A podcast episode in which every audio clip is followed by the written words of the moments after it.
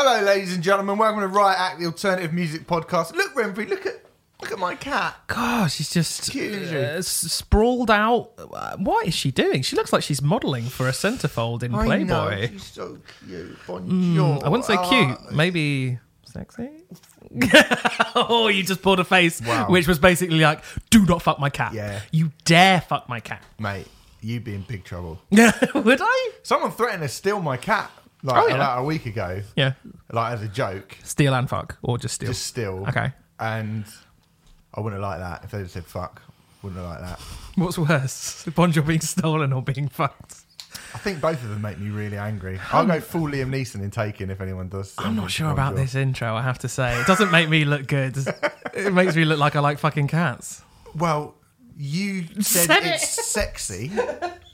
And then you Okay, up to be clear, cat.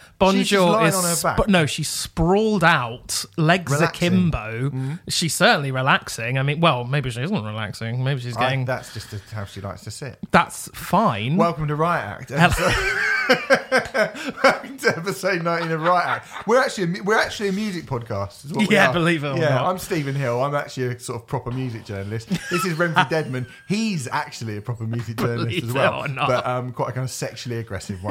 And um, and uh, we are part of Musicism, who must be absolutely delighted uh, um, at signing us two up to uh, do a podcast for them when they are such brilliant musicians and, and bring such a brilliant service. You can go to musicism.net and just scour the website to see if you can find any little traces of anyone talking about having sex with cats. um, you won't find it, but what you will find is some of the the finest young musicians in the country giving you some tips on how to be a better guitarist, producer, um, or singer, vocalist. And I believe Remy, uh, Remy, Remy? Remy? Re- Remfry, I believe, didn't we? Uh, you wanted to say congratulations. I just wanted to go the the the uh, guitar tutor and uh, guitarist of Toska Rabea uh, won the award for best new guitarist with Total Guitar. So it's not just us wanging on about Toska, and we're not just saying it because they're our mates and all mm. this kind of stuff. Turns out he's fucking good at guitar. I kind of already knew that, but it's nice to have an award to say Yeah. so. So so shout out Beer, well done. Well That's done. amazing. Yeah, congratulations. And it's only nine ninety nine a month if you want to go Oh, yes. over and, and, and in fact That's musicism, not the award yeah. that I was just talking about.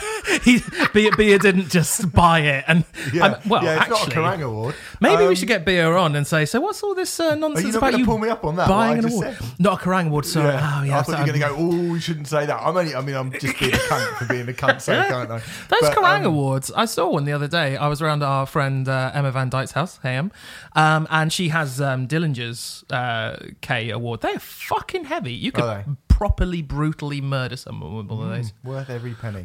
um, so, I, do you know what? I that makes me that makes me sound like I know people buy Kerrang awards. I'm just being a prick. I don't. I'm just being a. I'm just being a prick and starting fights, which is what I have been told I do. if quite a lot. Dillinger have won, if Dillinger have won a Kerrang award, then there is Well, they deserved it. Yeah, exactly. Don't know if Baby Metal did. Um, anyway, uh, it's $9.99. or if you for the for the musicism courses, musicism.net, go over there and you can get twenty five percent off if you put in riot in capital letters at the checkout. Yeah. All right, there you as go. If, as if you're shouting it. yeah, riot, riot, like Matt Tuck. what a douche. Probably should. nah, you're all right. It is. um, anyway, I mean, yeah, he, he actually is. Um, on this week's show, we're going to be catching up on another seven albums that we've missed in the pre-Riot Act era. Although I say that, one of them is quite new. Uh huh. Because- But two of them are quite new, aren't they? Part, Uh, this is maybe. part deux, effectively. Um, yeah, I think so. Um, All right, fair enough. Well, anyway, look, one of them is the 1975 album, Pedantic. which we put in at the last minute. That came out last week, and we decided that we were going to we were going to put it in because it appears to be quite a big deal, doesn't it? The old 1975 album. So we will be talking about that in a little bit, amongst six other records as well. Uh, if you want to go to patreon.com forward slash riot act podcast, give some money, you cunt. Give us your money. Give us your fucking money, you bastard. And we will give you literally just call you a cunt. No, no, no, no, no. We will be doing writers' review in December. It's December now. Fuck December it. now. Uh, we will be doing writers' review at some point super soon. We have gone through everyone's. Uh, We have that actually we've done picked- the long yeah. list. We've picked about ten. Was it eight or ten records? Something like that. eight. Let's say eight because that's less work. It was and eight. and um, we will be doing them super soon. Okay, yeah. Oh, we'll be doing it. Whether we put it up or not is another thing entirely. but we will. yeah, be, do- yeah, we will just be like these it. fucking specials. Yeah, I know. it's fine. Sorry about that. Anyway, um, but yeah, we'd appreciate it. Any contributions are always most welcome because um, I got Jaffa cakes this week that my mum bought me. It, they, And I've, I've, not paid for these. I've had one. More I've eating on the podcast. More eating on. yeah, but you know what? I fucking got. I'm so hungry, mate. I can't be. I wouldn't- anyway. It does seem that when, when people complain about stuff we do on the podcast, that's just us going, fine, we'll fucking do it some more then. Yeah, like, we're not very good Yeah, at I kind know, of sorry. paying I attention to actually people. had one while we've been recording any That's true. Jaffa cakes. I That's just true. smashed two before we started, but they're Ah. staring at me. I'm going to have to at some point, but I'm not going. I'm not going to do it now. Anyway, um, fairly busy week for gigs, Remfry. Hmm relatively, yep, yep. I would say. Yep. Um, we're going to talk about Bring Me the Horizon a little bit. I was going to go to Bring Me the Horizon last week, and I ended up not going on the day. Although we will be talking about that, unfortunately. Um, but we'll we'll talk about that in a bit. Uh, are you going to see Tesseract? I did. Um, I saw them, uh, well, supported by Between the Buried and Me as well. How were they? Between the Buried and Me were great. I I really like Latter Day Between the Buried and Me, but the weird thing with them, Mate, do you like automated? We oh no, we spoke. About we've done. Automata 1. Yeah. Um, I do really like Automata 2. And as a matter of fact, I thought the highlight of the set was the final song they played, which is from Automata 2. It's track three. I think it's called Voice of Trespasses. It's really. uh, It's uh, God. How would you explain? It? It's like between the buried and me trying to play the um, Mos Eisley Cantina Star Wars theme. Yeah. It's fucking amazing. It's one of the best songs they've ever done. I think I absolutely love it. And They've got a bit of previous with that, doing that kind of. they do don't actually, they? yeah, yeah. Um, there's an amazing hoedown in the middle of one of the songs in colours, which I fucking They love. played. Um, they played with Dillinger years ago at the LA Two. Nice. One of the, I think one of the last times I went to the, the old what is the mean. You'll either know the LA Two or the Mean Fiddler, Mm. and they were supporting Dillinger, and to get a, a Dillinger Escape Plan crowd go ah. But when they Yeah. went into this like kind of bluegrass whiskey, Yeah, bluegrass, fucking- yeah. do you know what I Yeah, mean? it was really yeah. really funny. So yeah, great. um, yeah, I, I really like. I, I, I think their recorded output. Uh, actually, no, I didn't care for Coma. Coma I didn't like a Coma. It's my least favourite Yeah. between record, I have to say. But everything else they've done is great. You, you're kinder to the latter day material than I am. I know you like Parallax, I- Hyper yeah, I Sleep, love that. Blah, blah, blah, blah, blah. I think it's cool, but I don't love it. They didn't play anything from it anyway. Oh, But, didn't but no, no. But you know, between the Buried and me, they had 45 minutes, which is like I think they played six songs, five, six Yeah. songs. You know, um, they started with the first track from Automata 2, which is I can't remember what it's called, but it's 13 and a half, 14 minutes Yeah. bravery to do that when you're a support band.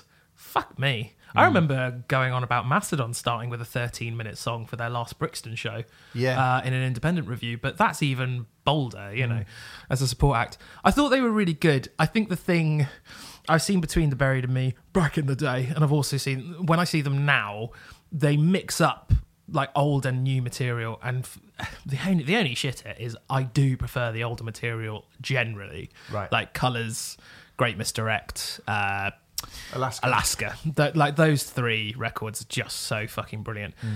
But bit of a shitty thing to complain about. So um, so, so fuck me. Uh, But um, they played "Son of Nothing" from Colors, which kind of um, Oh, uh, that yeah that that scratched that itch. Um, they were really good. I really really enjoyed them. Um, I think I'd even go as far as to say I enjoyed them ever so slightly more than Tesseract. Wow. Now, Who- wait, I was gonna go to this gig. You're pointing at me very aggressively. Yeah, sorry. Like, I'll talk about where I did go. I basically um, got kind of called away for duty uh, for for the Metal Hammers magazine um, on Saturday night, but I was all het up and set up to go to Tesseract, and I was really really looking forward to it. And you know, I was quite happy to go where I went, which I'll talk about in a minute, but. I had a little kind of pang of regret that I didn't get to see this show because I was super. I, the, I think the last two Tesseract albums have been fucking brilliant. They are definitely. I, I started paying a lot more attention to Tesseract from. Is it Polaris, the third one? Yeah. Um, I started paying a lot more attention to them from that record. Um, and yes, lots of material from both those records, Polaris and Sonder. Uh, 4 songs from each, I think. Yeah. Um, it was it was very good. It was very good. Um, I think they had this amazing lighting show. Um, which was just synced brilliantly with everything, and they do that whole thing of like putting the putting everything directly into the PA so that it sounds absolutely fucking massive and huge and all this kind of thing. Tight as fuck as you'd expect. Yeah, they, s- they Um, always sound good live. They, they do that kind of Meshuggah thing, don't they, where they kind of play through the PA. Yeah, that's what that's yeah, Yeah. That, that's what I meant, but I explained it really badly. Yeah. Um, basically, there's no amps on stage. Yeah. it's just all going through the PA. Um, there is a proper reason for that, but it's too technical, and we don't know what it is.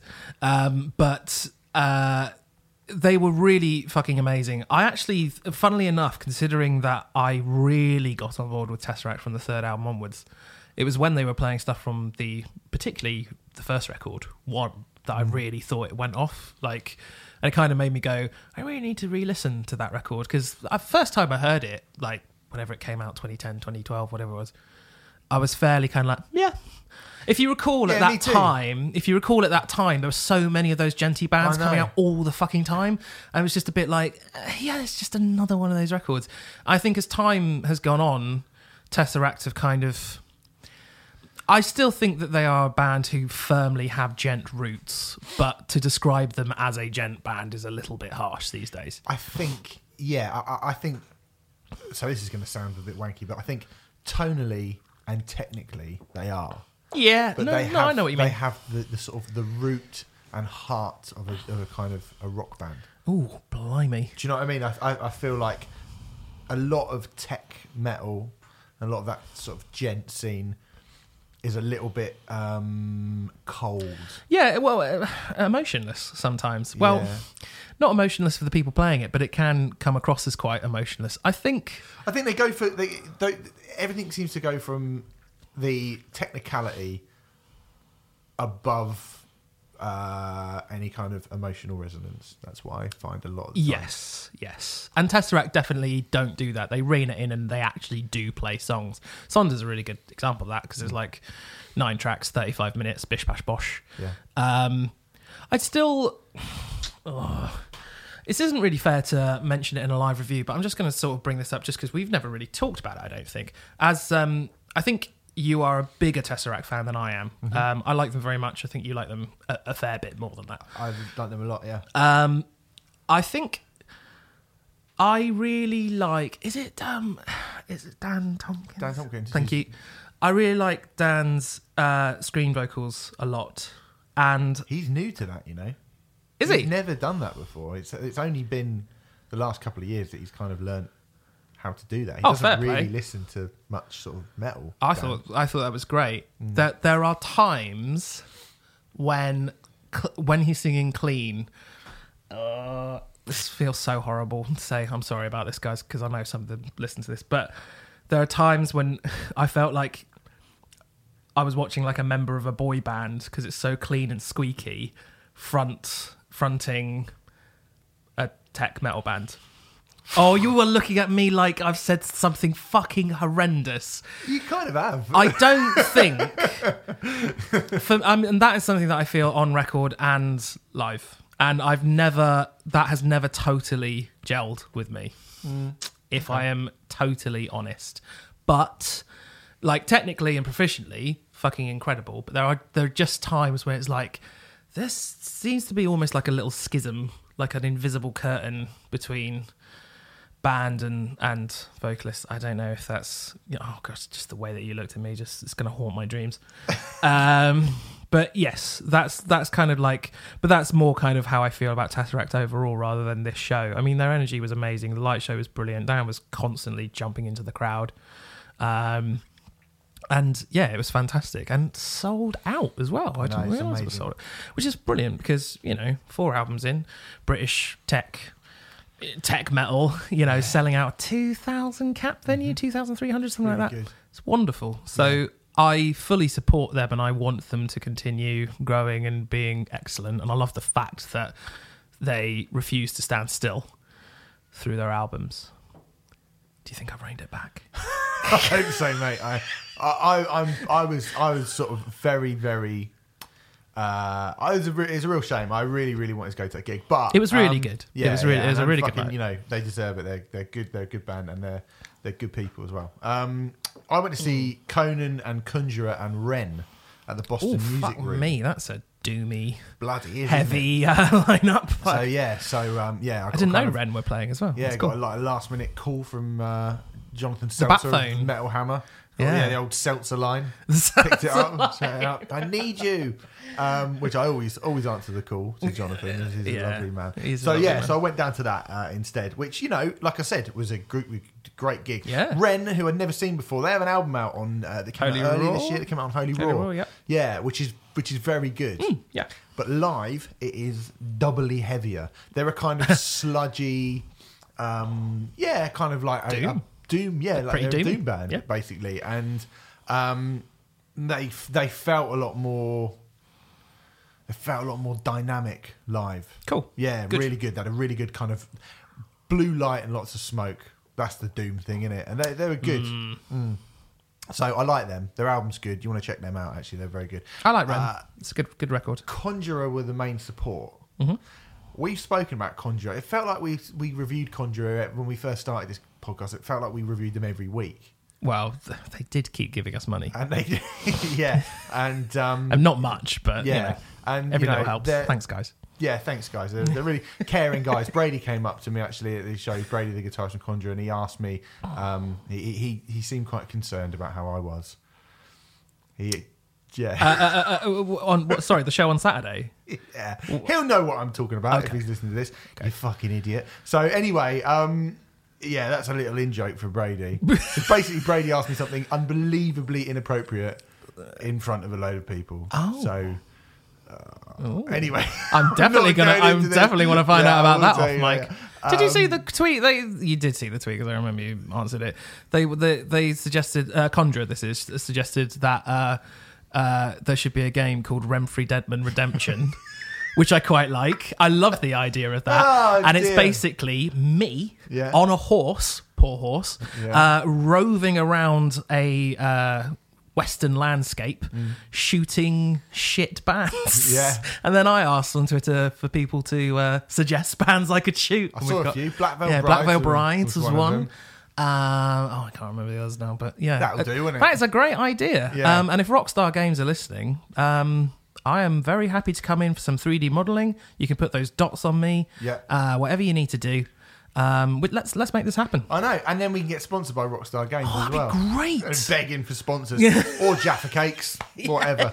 Um, or like literally be sponsored. We'll be sponsored by anything. Oh, you know they've made bombs for rabbits now. You kill rabbits. Oh yeah, we'll be sponsored by that. Happily, yeah, happily do that.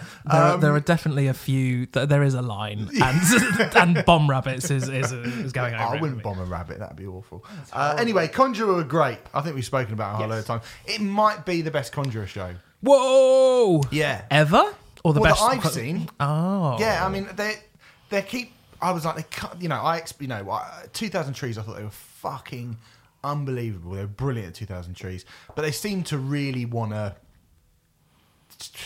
show up Conan. Like in, a, I'm sure in a kind of in a in a friendly rivalry hmm. kind of way, hmm. but they seem to properly have the bit between their teeth. Maybe they've just got. Maybe they're just continuing to get better. It's a terrifying thought that Conjurer can get any better to me. It's actually quite a scary thought that because because they are already kind of straight off the bat on that first record. Do you know what I so think? good. Do you know what I think would make Conjurer better? Cyndi Lauper cover. Yeah, this, this has gone all over the shop.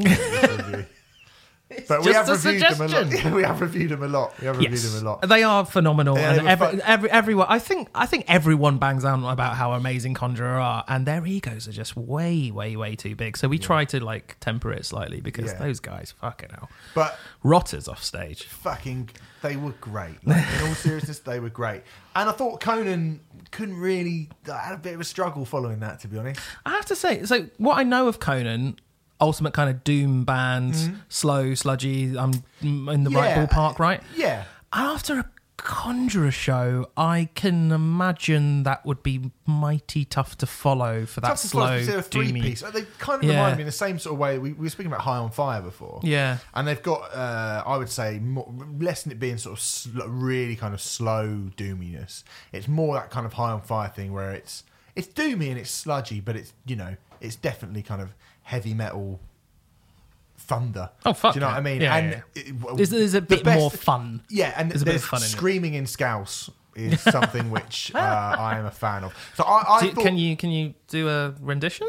well, listen to John, li- listen to Cold Turkey by John Lennon, and that's got Oh, yes, it- it's got lots of screaming in it, yeah. Um, but anyway, yeah, I thought Conan were really good. I thought they were very good. They weren't as dynamic Mm. as Conjurer, and Conjurer were. They did stand out on that film. Think how dynamic they'll be when they get that Cyndi Lauper cover. Oh mate, yeah, girls just want to have fun. Yeah. Or um, what's the other one? You can love and you love and you will find it. I would love to see this. That's my I'm just, you know, little suggestion, guys. Two I know. What's your favourite Cyndi Lauper song? you Uh, can't have either of those two. Oh fuck! I was about to say that one. Um, she ain't got any others, have she? What's I'm your sh- favourite redneck song? I'm sure she Don't say does. Cotton I'm Eye sure Joe. she does. Yeah, she probably does. This is reminding me when I tangent when I used to work at Virgin Megastore, uh, they released the best of Peter Andre, and at that time he had Mysterious Girl and, And he had, uh, um, what was the other shit one? Fuck. It wasn't fuck. If you're back, throw your hands up in the air. Oh, it's back like- with flavour. uh, fl- with the flavour it's something like- yeah, yeah. Come with me, there's a party and here. and the track listing for the best of was 12 tracks but it Mm. was mysterious girl and then a remix of mysterious girl and then another remix of mysterious girl and then another remix of mysterious girl and then another remix of mysterious and then Are you Flavour. making it up? no i'm not um, like tragically i am not making that up See, people said I bought the best of Nik Kershaw once, and Right. people went, "Oh, you only got one," and the best of Go West, and people were like, "Oh, I've only got two songs." Bullshit. They both of them two have got loads of songs, so you can shove up your ass. Anyway, so uh, that's how good Conan were. Um, i really i feel like i totally sort of sidelined your review there i apologize. yeah, you did. Conan are very good. Right, they are very good. They are just less dynamic and exciting than Conjurer, and, and that sounds like a horrible thing to say. Less exciting, but basically, it was a lot more just standstill beer. Bang your fucking head, and they've got some. There ain't nothing wrong with that. re- no, nothing wrong with that, and they've got some really, really great riffs. And like I say, the the screaming in Scouse makes them stand out a little bit. So very yeah, well they were good. respected, uh, very well respected in that doomy community as well. I'm not, yeah, I'm yeah. not a big doom monger myself, but uh, I've got a lot of friends who are, and they flipping love them. Yeah, they were good. Um, speaking of bands that we've reviewed a lot since we've been a podcast, you went to see Zeal and Ardor, I did. right? Um, so again, I missed this and saw something else instead. I will talk very, very briefly first about Blanket, who I've also mentioned I, on the ArcTanGent review. I mentioned Blanket You as did. kind of um, uh, putting loads of pressure on them. Me liking lots of sort of large cinematic, mainly instrumental, not all instrumental, but mainly instrumental rock music. And they've been signed up by Music for Nations, which is a subsidiary of Sony. So basically, there's a lot of eyes on them in that world because they've got this opportunity on a major label now. And Blanket was kind of a bit of a. I was a little um, trepidatious about how they go down. Obviously, if you like Zeal and Ardor, you're going to be relatively open minded about music. Yep. Um, but Blanket is a pretty different thing, much more, well, cinematic and lush and um, a post rock band of, of sorts. They are starting to go into kind of more shoegazy elements as well and a few more vocals and stuff like that, which sounds really interesting. But I was a little bit worried about them, but actually, they had a really good reception. That's good. They were very, very good. I really, really liked it. And there is an element of me being a little bit harsher on this sort of thing because I love it so much. And because they are, I, I feel like they're representing us mm. in a major world scenario. So, mm. What I will say, um, just go, I'm, I'm sorry to be uh, repeating nitwit that'll do. Um but uh tracks tracks tracks tracks. Uh i don't like tracks. They have there's only four members of the band and there's so many there's like pianos and strings and fucking orchestras and gospel choirs blah blah blah on the on the album. And it's all just done on tracks and it's just a bit like and like if they got one keyboard player in it would make such a difference um so that's the only thing I'll say. But they were great and they went down really, really well. Okay, that's good. A bit of a little, little, you know, won you over slightly. That's good. I, you know what? I, I one me over. I, I do really love that band. I, I streamed their debut EP on the Independent when I was there. I, I think their debut album is fantastic, and I've maybe been a bit, maybe sounded like I, you know, I'm like with them. Yeah. I'm I'm not. I really fucking love them, but I'm quite. I pick at them because it's like you're representing something No, I adore. You know, you have to be amazing. So, um, but you know, they're getting there. I think I think they are awesome. okay, cool. Um, they will be coming up again on a podcast that we're doing soon as well. Oh. Ooh, um, uh, continue. Keep it brief, yeah. I know what you're going to do. You're going to go fucking bull, batshit insane about Leonardo, aren't you? As well, you should. But Zeal and Ardor continue to get better and oh, better that's scary. That. and better that's scary. and better and better. And it is nauseating how brilliant they are now. Um, I think you're a massive fan of that new Zeal and Ardor record, aren't you? Well, we will. I ca- I can't imagine that you won't. We won't. We're going to be doing our top twenty albums of the year. I, I would be stunned. Spoiler. Well, I'd be stunned if both of us don't have it in there. I'd be absolutely staggered if you think that that's not in the top twenty best albums of the year. Staggered.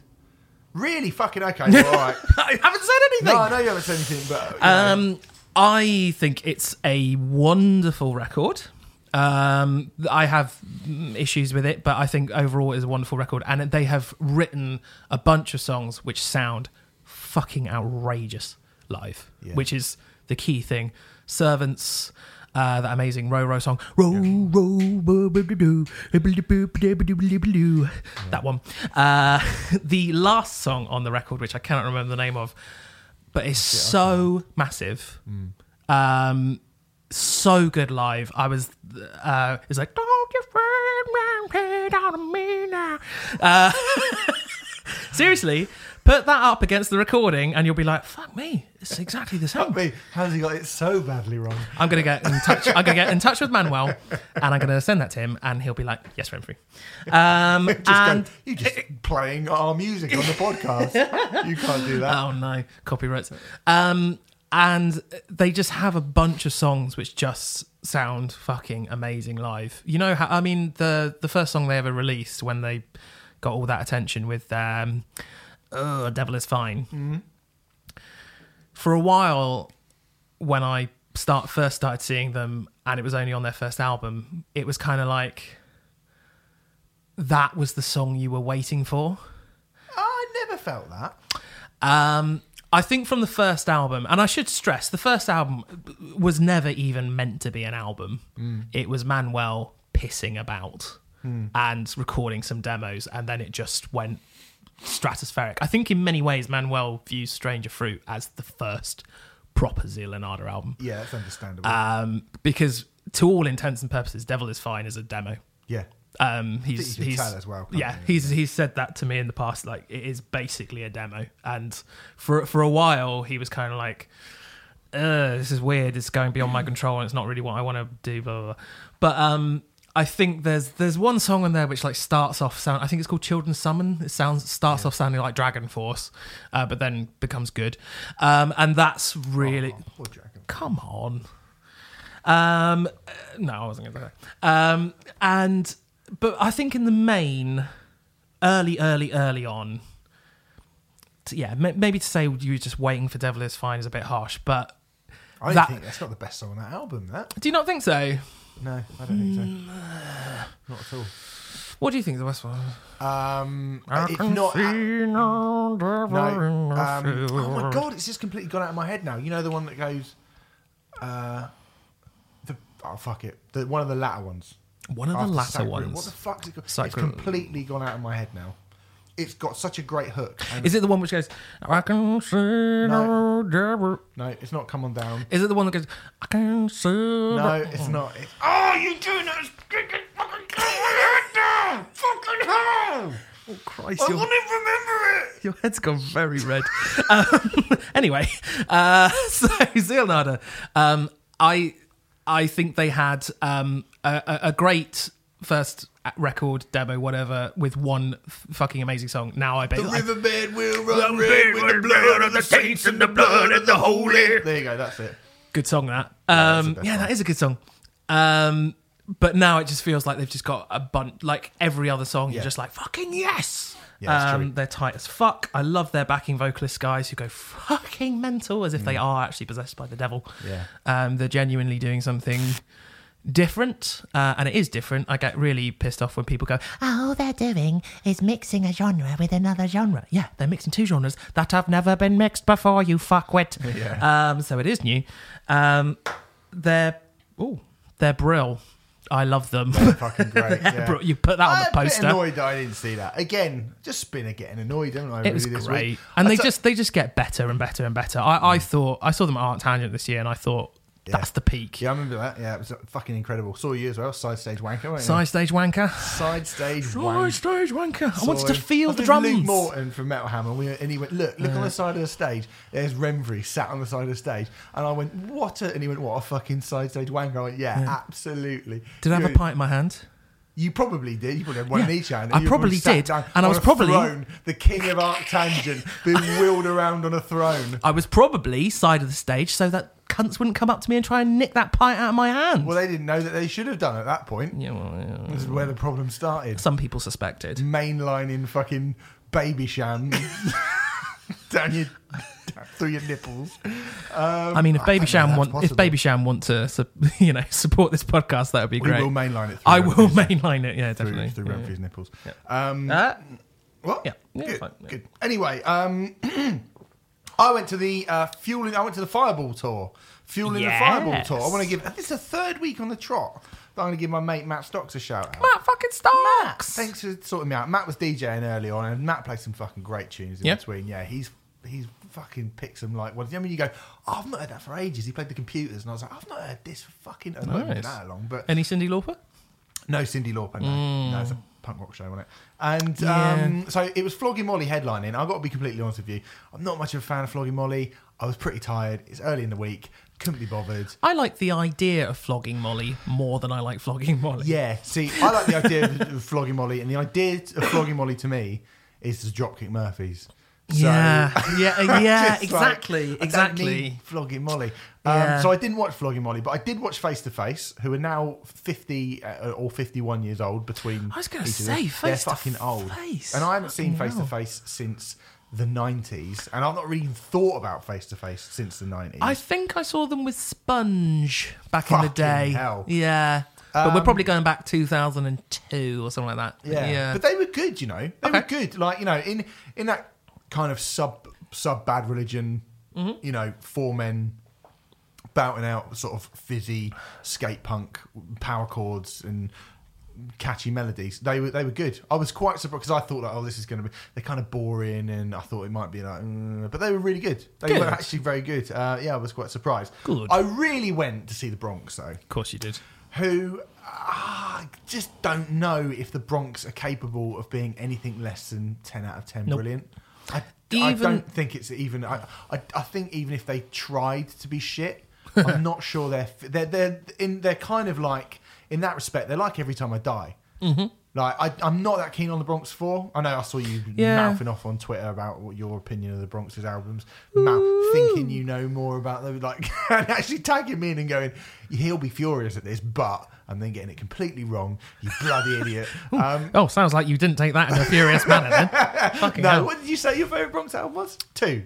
Two's my favourite, yeah. Yeah, okay, well you're right about that. But everything else, um, I don't really like four. You like four, though. I, I do really yeah, like I, Four, I, I'm yeah. not. I don't rate four. I think it's got a couple of really good songs on it, um, like around the horn. No, that's, that's not on there. Holy Hand Grenades on four, isn't it?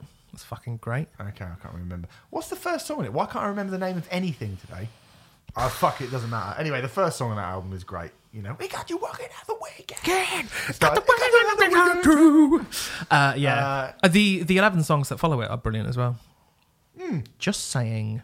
but they're not as good as when the Bronx are truly, truly brilliant. I mean, this is going to devolve into an argument, so It we might is, yeah. um, but they were just fucking outrageous. 45 minutes, 45, 50 minutes of the Bronx. Cool, okay. Greatest hit set. Yeah. I started, I said actually, I put on Instagram that I started the year going and watch them play their fifth album, which I think is really, We both good, did, yeah. In full at, At, the Black uh, Heart, Black Heart. tiny little place. One And- of the best gigs of the year. Oh, still. so brilliant. Yeah, It was fucking so amazing. fucking brilliant. And then um, ending it with them playing a kind of greatest hit, hit, greatest hits set at Shepherd's Bush Empire. And that- Matt basically did the same thing as he did in the Black Heart, but instead of it being like 200 people there, it was 2,000 2,000, people there. yeah. Just got off the stage. Um, uh, before like six days a week, I think it was, and just stayed in the crowd for Fucking for great. three songs, and didn't drop a note or a beat Mm. at any point during those songs. Like an absolute riotous party starting band. Like I so saw brilliant. I saw video footage of him on Twitter or Facebook or whatever. Um, just like s- s- someone went down in the pit and he just picked them up. Yeah. like without skipping a note, without missing a beat, and I like mean, people were like bouncing into him. He went through Yeah. the whole fucking crowd with the mic in his hand. He needs a fucking he, need, he needs a cordless mic so bad. He really does, 'Cause His doesn't he? fucking roadie was just like, oh, for God's sake, please God, like it's wrapped around about fifteen different yeah, people. Sure, like surely they can afford that now. I don't know. I Mental. don't know. But- Um, but it was re- like, I mean, ah, the Bronx being the Bronx. Do you know what I mean? And at this point, like chucking in a couple of songs from the fifth album, and I'm having 50 minutes. Like no shitty future. Didn't play shitty future. Fucking hell. Didn't play. Wow. I mean, uh, I mean that was that was kind of the big one that they didn't play. That I thought that, that they missed out on. Past lives didn't play that. to either. do um, zombie eaters, zombie eaters, zombie, the zombie one. Um, no, didn't. Rare Zombie didn't play that Oh, either. fuck's sake! Um, Rape zombie. That's it. Yeah, yeah, sorry. And uh, mate, ah, they're just they're just so good. That's And the- also, like Joby um, did a big in the middle of like White Guilt, which is obviously the yeah. kind of yeah, yeah, yeah. a bit of a slow me down bit. He did this massive like j- but minute long j- where they all fucked off at the- to the side of the stage that everyone kind of carried on playing, but he just stepped into the middle and did this massive long fucking rock and roll solo, like Oh, great. kind of mix between Jimmy Page and one of the Ashtons from the Stooges. Like it was fucking awesome. Amazing. And I, you know, I don't like solos at all, but it was like 45, 50 seconds of him just going mental on the guitar. That song is so appropriate for it as well, though. Yeah. That's like it's like LA sleaze. It's like the one time that they've gone into that sort of sleaze rock thing, Yeah. but they did it with style and class. Yeah. Um, I have said in the past that the Bronx are the best punk band in the world right now. Mm-hmm. Do you agree with that assessment? It's um, it's tough when Rancid exists. Right now, Right now, as in, it's as still, in, it's still tough when Yeah. Rancid exists because Rancid can turn up and do that, like they can do that thing. but I, I am taking into account of live making records and- making records, everything, taking Um, everything into account. Yeah, I think they've got to be a pretty good shout for it. I mean, it all depends. I mean, when Let Live, were- I mean, you might have said it when now Let Live are gone. I mean, do you Let Live count as a punk band? Uh, They they they're outside of the boundaries of it for in my head, but Okay, because because Yeah, they do so I mean, much more. It's it's it's not a It's not a bad a shout. bad shout, you know. So yeah, uh, but you know they are whether they're the best or the second best.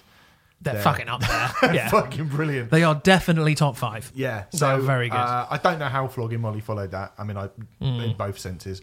I don't know how they followed it, and I do not know how they followed that. So, because I wasn't there, so I didn't see it. Uh, anyway, let's move on. Um, that's the live reviews. There would have been a uh, a live review this week from the Bring Me the Horizon show at Alexandra Palace, which I was attending, uh, intending to attend. I'm, you know, I would have liked to have seen it, but I'm kind of glad I didn't because the idea to um, to have been at a concert where uh, somebody lost their life, I think is is kind of chilling actually, and uh, that's unfortunately very very sadly what happened at the the Horizon Yeah, gig this so week. it was November thirtieth, wasn't it? Yeah, Um, which I believe was a Friday. do we know? I I mean, not a lot has been released about sort of the circumstances and stuff, but Mm. was it? I, when that tends to happen, it's usually due to a crush in the crowd. I'll be honest with you, mate. I haven't really gone too much into it. I've got a, I've got a few. Th- so North London ambulance spokesperson um, said they were called to the scene at 9:48 on Friday, the 30th of November, to reports of a person unwell at Alexandra Palace. Uh, an ambulance crew was sent in fast response, and advanced paramedic um, and our hazardous area response team also turned up at the scene. Our first medic arrived less than three minutes after the call was put in. So Yeah. obviously those guys did everything they could have done. Yeah, Um, God, but God, the patient, I, I don't. I don't mean to. I this. I don't mean to sound insensitive, but getting up that fucking hill in three minutes, fair play. That's fucking yeah, amazing. Well, you know, in I terms mean, of- to show how we, yeah, we're indebted to those services. Um, sadly, the patient died at the scene. Um, Alexandra Palace have tweeted a medical incident occurred last night at Me Horizons concert. Our thoughts and condolences are with the individual's family. We'd like to express our deepest sympathy to them. We hope you can appreciate that we cannot provide any further comment at the time. And Bring Me the Horizon themselves tweeted that we cannot express how horrified we are feeling this evening after hearing about the death of a young man at our show last night. Our hearts and deepest condolences go out to his family and loved ones at this terrible time. We will comment further in due course. We don't know any details. I, I, I don't feel that it's really our place to speculate. I think all No. we really should do is, um, I guess, echo those sentiments that it is a terrible, horrible, devastating thing to happen Yeah, it's Um, awful. to someone to think that you could be going to see your favourite band and rather than coming back this weekend, some kid who should have been, you know, over the moon at seeing his favourite band is not coming back from that gig. I think that is, um, Yeah, three weeks. incredibly upsetting. Three weeks before Christmas. Yeah, that is a, very, very, very upsetting thing. It's tragic. I do. Yes, I agree that we shouldn't speculate, but then at the same time, I would say that questions do need to be asked. Yeah. Um, and the you know the time will come for that. Blah blah blah. sure maybe up to us maybe to be asking now. Maybe it's not now, but like, um, I think it's vitally important that it's kind of not brushed under the carpet or anything like that. I don't think something like this will be or can be. No. Um, but yeah, it's tragic. It's awful. I mean, what else is there to say? Yeah, I think you know, it, all we can do really, as far as I'm concerned, is kind of if if we do have any influence on people at all, it is that you have to kind of look after each other in Mm. in these situations, these big gigs, big or small a gig. I mean, we spoke a few weeks ago about crowd killing and how that's completely Oh, God, completely yeah. unacceptable. Um, If People- if, people if that is indeed yeah, if, the if, reason you know, for we don't know, but I think Yeah. whatever the reason and however this kind of happened, however this manifested itself, I do always think it's worth pointing. out, You know, it's worth saying that you have to. We as a community have always made a point of looking out for each other. And this stuff that happens, it does feel, it feels horrible, Mm. and it is really, really, really sad. Mm. And um, yeah, and you know, we. You, yeah, I, I I've not seen a lot of things in my time that have, have made me go, you know, what a dick at shows, or you know that, that we don't look after each other. And I think for the most part, ninety nine point nine percent of the time, gigs are, you know, are the, the best places to be. And people from the outside world look at it and go, oh god, it's just a bunch of people punching each other and running around. Mm, you think, well, mm. no, if you're in it and if you're enjoying it and if you get caught up in that, then it can be a really, really exhilarating, brilliant thing. But um, Unfortunately, things things like this but they have can reinforce that idea yeah, as well. Yeah, and there have been things when you think of Guns N' Roses, um, Mm. at Donington, and obviously what happened. Pearl Jam and Limp Bizkit have both been involved. in things like this Yeah, happening and. Pearl Jam's a big one. I mean, Pearl Jam was um, eleven Roskilde, yeah. people who died at Roskilde during Yeah. Daughter as well. So So it's um, yeah, it's just a terrible thing, and um, you know, always, always, whenever you go to gigs, make sure that you look after each other mm, mm, mm. because you would never wish this on anyone. Absolutely not. No. Um, I think we may return to this as details come out. I suppose it depends what those Yeah. details are. Um, but um, yeah, like I say, questions have to be asked, and there's there will be a point where those questions are asked, and yeah, it won't be dropped. But uh, yeah, our condolences to the family, and um, yeah, Don't know. Anyway, let's move on. Um, Deftones have confirmed that new music's coming next year, excellent. so that's good. Yay! Gonna get another Deftones album. Well, I mean, I thought we would do, but that's actually been confirmed by Chino this week. Oh, that's brilliant. Um, you- have we ever spoken publicly about our feelings toward? Well, have you about uh, newer Deftones material? I mean, Um, particularly about Gore. I don't know if we have. I, I know that we both love it. I Yeah, I think really I love think it, Gore's fucking fantastic. Yeah, me too. there was so much. Um, there were so many people who were down on that I record. know, it's weird, and wasn't I it? didn't get it. I was just I, I I don't even understand the argument that it's not as heavy. Like uh, coming after Koi No Yokan, Mm. I don't understand. Which for my money is. I think Koi No Yokan's my second favorite Deftones record. Is I it fucking really? adore Fucking that album. I, yeah, I love hearing shit like that because it just reinforces how brilliant Deftones are. yeah, yeah, yeah, yeah. you would never see how to second guess Yeah. whose favourite is what, and do you know what I mean? Yeah, Like, yeah, it's- yeah. But um, Koi No Yokan, as a record overall, yes, it has Swerve City on it and Leathers and stuff like that. But overall, as a record, it's a pretty, as far as Deftones go, chill record. Chill- yeah, it's got So for them to follow up with it's Gore, like, entombed on it, and you just go, well, that's yeah, yeah, yeah, yeah. you know, So for them to uh, uh, follow it up with Gore, and people go, "Oh, it's it's really not heavy." It's like, what the fuck are you talking about? I, I just I just didn't. I didn't get the arguments for people not liking it at all. I think it's great. I think I think the problem with Deftones is they're just so consistently brilliant these days. They've had a, in my opinion, an amazing run. You know, with Diamond Eyes, um, Koi No Yokan, and Gore. Um, another thing, I, I mean, I think um, Saturday Night Wrist is a hugely underrated classic. Um, I like Saturday Night Wrist as well. I think there's some pretty dodgy stuff on it, but when it's good, it's fucking outrageously good. It's something I would like to do. Uh, some sort of we, we need to figure it out, but I'd like to do some sort of special on Saturday Night Wrist at some point. too, yeah. Um, but um, yeah, it's I, I it's a very disjointed record, but God, it's brilliant. I, I think it's amazing. I love that album. But so, I mean, I, I, don't think Deftones have released a bad album personally. No, I was going to say they've been on a good run since 1995. But yeah, far as I'm exactly. Yeah, yeah, yeah. Even the demo was pretty decent. Have you ever heard their demo? Like Yeah. Linus, it's yeah, really good. A lot of the songs are on Adrenaline, but yeah, yeah. Got teething on it, isn't it? yeah teething's on it. Yeah, it's it's, it's I'd do anything to, for them to play teething live again. they did it Ali Pali, didn't they? Or am Did I they? making Am I that ma- up? They maybe they did. You're right. Yeah, they did. Oh, God, I Mm, can't believe mm. I, I forgot did about Ali that Pali, completely. yeah, yeah. amazing. Yeah, so that, that was really good. Um, all right, here's another one. Uh, Doves have reformed. Mm. So Doves are going to be playing their first show in nine years at the Royal Albert Hall this coming March for the Teenage Cancer Trust concerts. Um, they will also be supporting Noel Gallagher at Heaton Park next summer. Um, this feels like a in in that kind of scene in the kind of Manchester indie scene a fairly big deal. I think a lot of people have been getting pretty excited about it. Me personally, I don't really have a lot of. I mean, I don't really care. But do I have you to. care? I don't have a strong opinion one way or the other on Doves, but I do know that people who love them really fucking love. Yeah. them. So people will be excited about it. But I've never. I, I, it's total indifference from me. I have to say. Hmm. Not. I'm not dissing. I, I need to. I need to go in on it a bit more. I Hmm. think personally, but Yeah, I'm. Is it the last broadcast? Is that the name of their album? that sounds like it. Yeah. Possibly. I can't remember. Oh, that might be someone else. But anyway, I can't remember. I, I don't know. I just thought it felt like it was sort of a big a big, Big thing. news. It's big news in that scene. Yeah, Hundred percent for that thing. So Doves are back. If you're a fan, you'll be excited.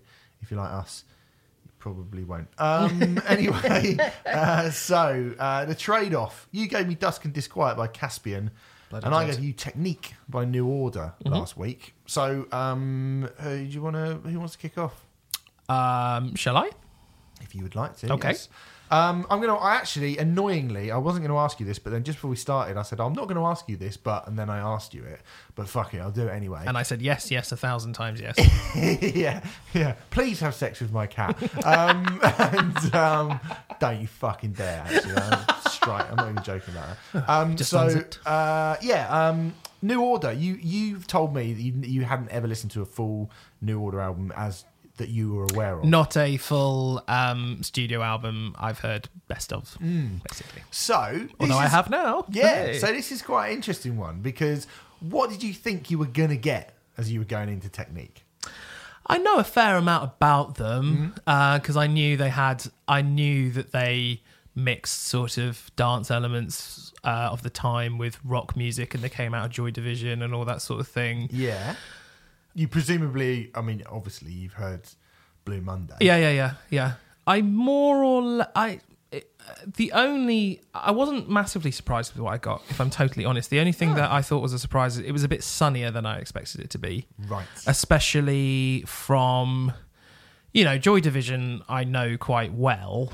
Yeah. Um, there's only two records anyway, and Joy Division aren't known for being a happy band. Well- so, when was the last Joy Division album come out? It would have been 1980, right? yeah, was it closer? It was no, pa- it was Unknown Pleasures, wasn't Yeah, it? and that was kind of just after Ian Curtis, because I think Ian Curtis died just before it came out. Yeah, it was around that time. So, when you think there is nine years Yeah, between yeah, yeah, yeah, Ian yeah. Curtis's death and Technique coming out, Yeah. right, which is a decade, and I guess is it is a long time, but because of the huge gap in what these two records are, I still think that feels absolutely mental to me. That those two things, that it's the same people making it. I think it's kind of cra Like to me, that is uh, that is a crazy thing. It um, it felt No? like a sunnier Joy Division a sunnier, happier Joy Division with some electro beats on top. but, I mean, I, I, I, and I'm not saying that as a criticism necessarily. Okay. No, that's fine. Uh, Yes, they are quite different. Um, Unknown Pleasures to Technique. Hmm. Yes, they are pretty different, but I think I know enough about the Joy Division story and by proxy the New Order story yeah. to know roughly what I was going to hear. Yeah. And it more or less, like I said, it was. This is um considered like the the sunniest. I keep saying sunniest because Yeah. I, they recorded Well, in Ibiza. Yeah, they? recorded in Ibiza, 1989, so Second Summer of Love. yeah, yeah. Um, that kind of, uh, you know, that that acid that acid house mainstream invasion Yeah, was yeah. was happening. Yeah. At this point, do you know what I mean? Um, it was rave culture, and it was the hacienda, and um, and Joy Division, oh, uh, New Order, Order. were um, very much kind of the forerunners to, to a lot of that stuff happening. Mm. And I just think this album, I like, I this is uh, this is my favorite New Order album. Okay. and it's weird that it's my favorite New Order album because it's not. It doesn't necessarily sound like New Order. How I like New Order, and, and I, I feel like this is a record that is much more. In, it's funny because it's like they influence something, and that something then influenced them. Do you know what I mean? Because they took kind of guitars and added, uh, and like took kind of indie um, post punk and added a lot of synth and electronics to it and sort of moved it into that area. Obviously, they weren't the only ones to do that, but I think from that scene they definitely were. And then when it turned into full blown kind of Manchester rave acid house, they then went to Ibiza and created this record and almost took influence from that stuff that they had first inspired, which I think is what's interesting about this record. Yes. Um, I, I, I don't have enough context to to to have realised that on this Yeah, on this listen, but yes, I imagine that's correct. Do you like it? Do you like the record? um, I quite like it. Yeah. Um, it, it, the block for me is. I mean, I've talked about this before. The block for me is the production. I'm sorry. Is it? Well, 80s in it. Don't like 80s productions. Don't you? Don't like reverb. You don't like. You don't like 80s production. You don't like metalcore production. I'm what pretty. do you like? Don't like the production on The Black is Beautiful. There's a lot of stuff that I talk about that I do like on this podcast. no, no. no. Write a review on iTunes. Um, T- Tell Remfry doesn't like anything. Give it three out of five and make it read like a two. Still not bitter about that review, are you? Um, it, it, it, the the the big sort of uh, you know it's got the jingle jangle guitars. It's got Mm. the there's one or two slightly Casio keyboard moments which I was a bit like oh, um, I don't. So like- evocative of the time, Remfry. yeah, which is fine. Like, Yeah. that's fine. Mm. Um, I think the songs on this record are very very good. Yeah, they are good. They are put under a sheen which I find difficult to penetrate, which is a problem with me more Yeah. than it is the record. It's clear that it's a really cool record, and I, I, I do think it's very, very good. Don't like fi- you like fine time, don't you? Yeah, I do like that. Bam. I, I, I That's got a really liked. Peter Hook's bass. Oh. Um, I really liked All the Way. Um, Yeah. I actually really liked all the jingly jangly guitars on that track. Yeah. Um, didn't like the Casio bit that came in, but I did really like, bar the Casio bit. I thought that's a fucking great song. yeah. Um, I, I I do really like it. It, it was a bit.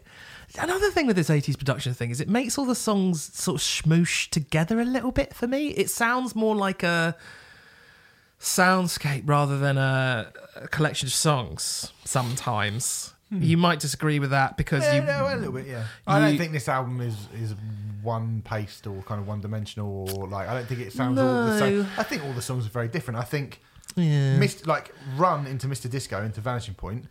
Yeah. none of the, the those three songs are completely different from one another. I thought Vanishing Point was about to turn into a James Bond theme from the Roger Moore era. Like there, there are there are bits where it's like, oh, is it about to? And, and it never did. I wish it would. It never did. Yeah, but it, go sounded far enough. I think me. it sounded. Um, which um, uh, which Bond did Duran Duran do? Uh, View to a Kill. Yeah.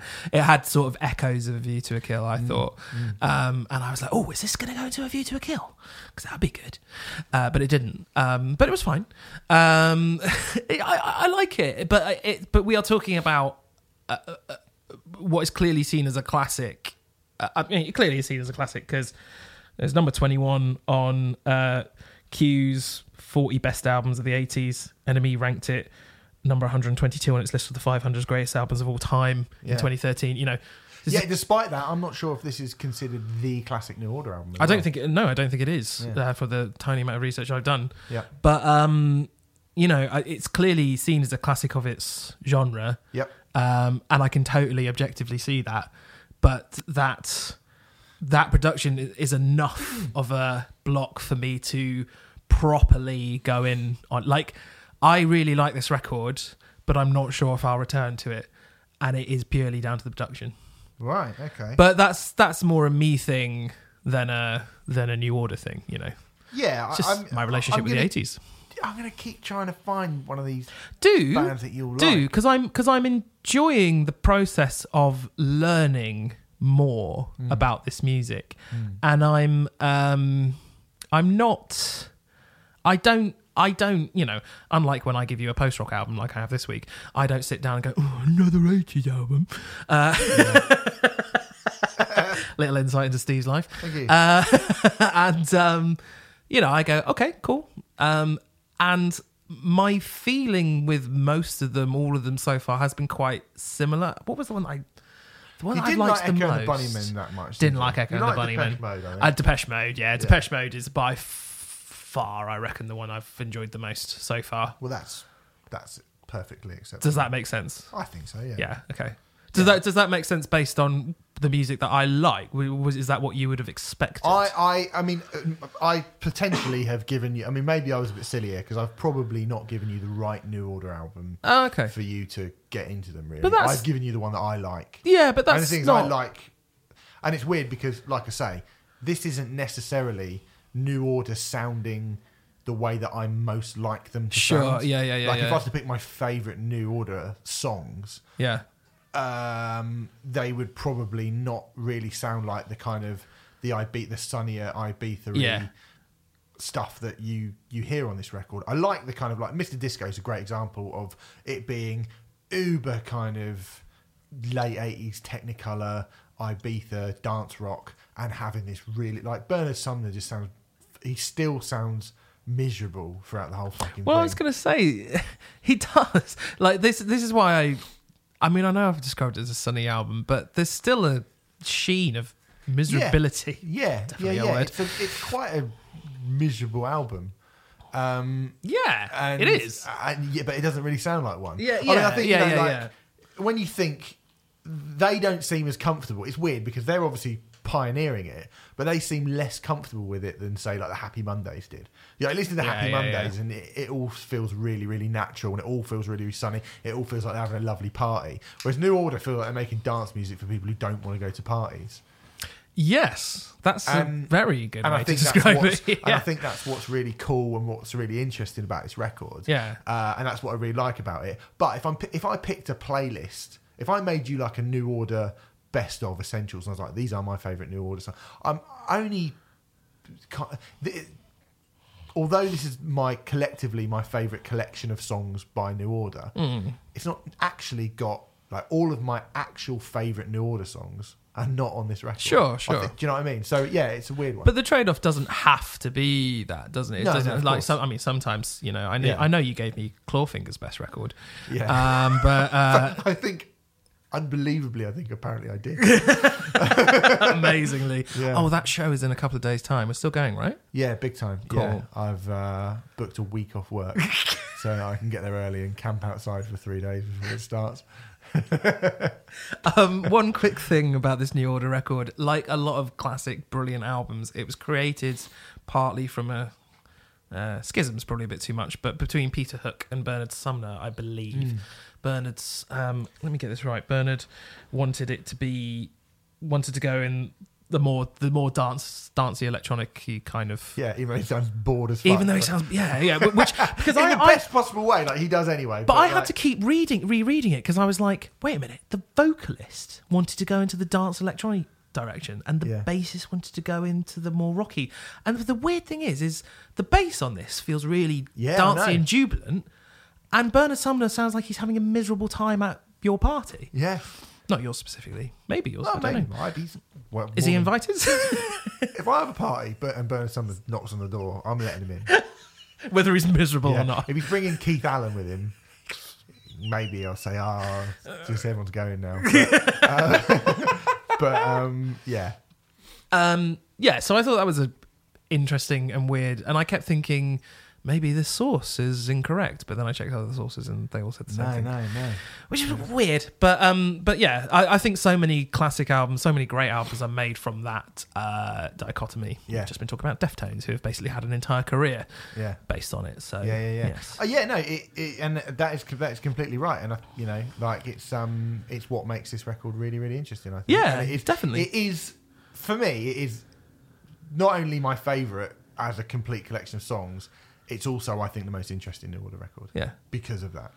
yeah, absolutely. If Yeah. they could just you know re-record it and get Gaga Garth to produce it, that'd be Well, fucking Echo and the Bunnymen re-recorded all their That's stuff, and true, and worse. it didn't, didn't. Yeah, yeah, yeah, yeah. Fair enough. So shut up. Anyway- All right. Uh, anyway, um, yeah, New Order Technique. Oh, it's fucking great. You gave me Dusk and Disquiet by Caspian. I did.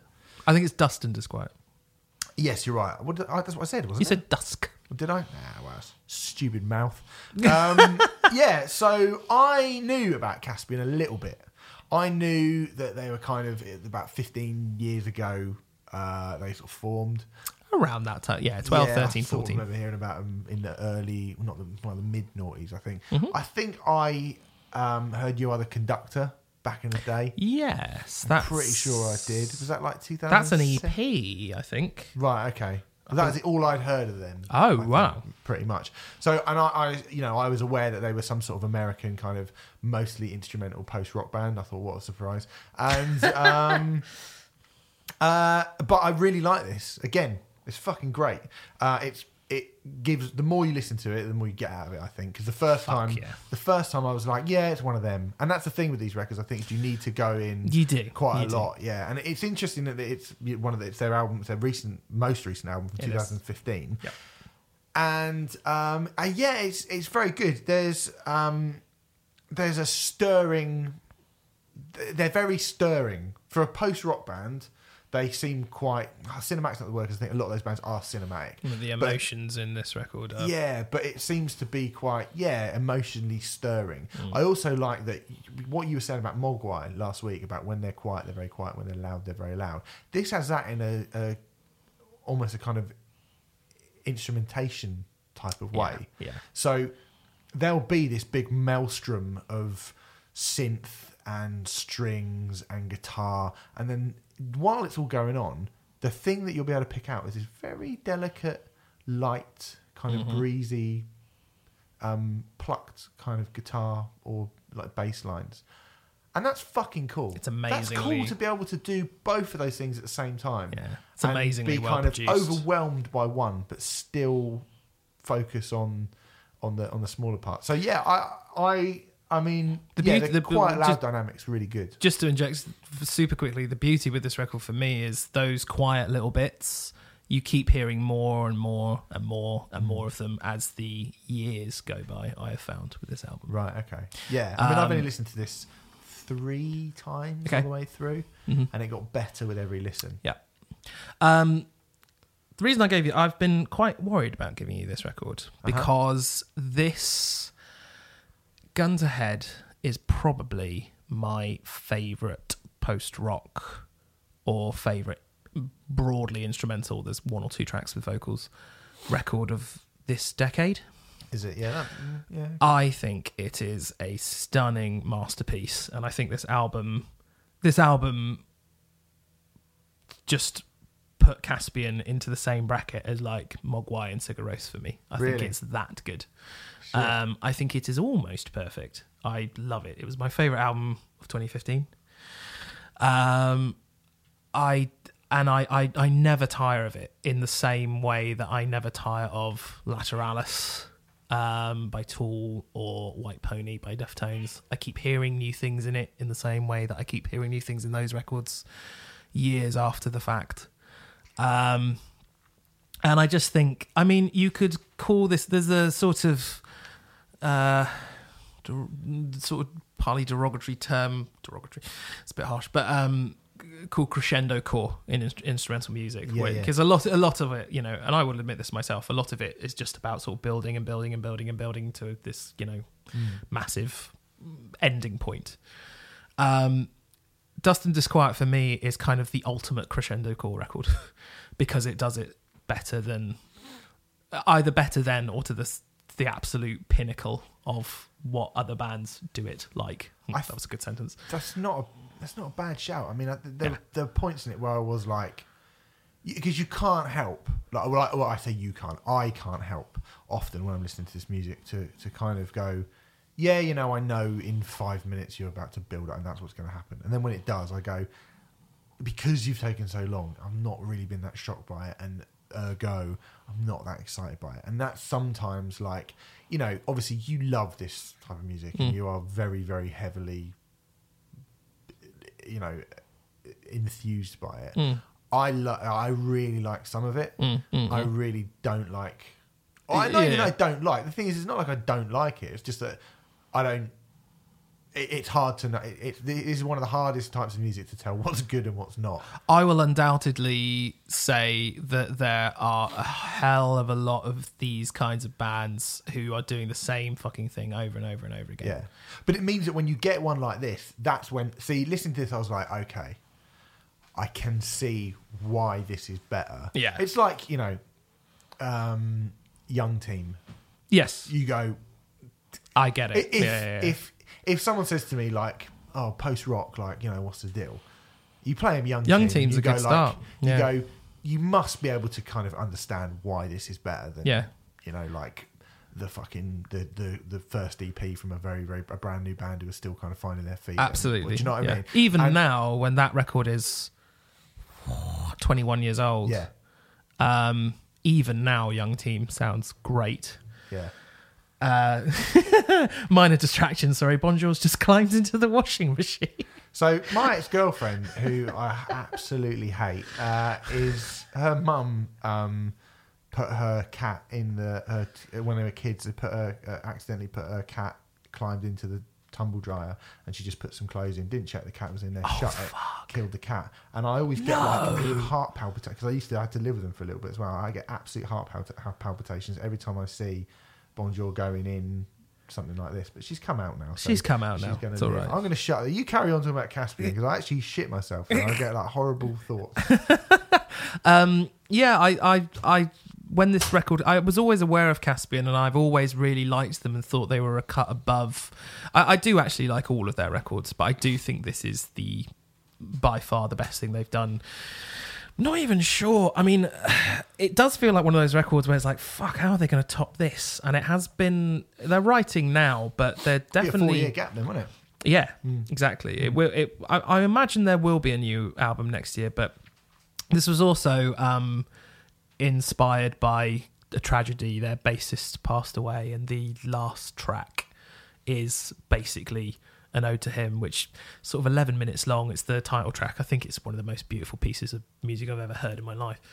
I wrote about Caspian once. I think it was on this record where I was saying that the brilliance of this record is every single note is perfect and is exactly where it needs to be.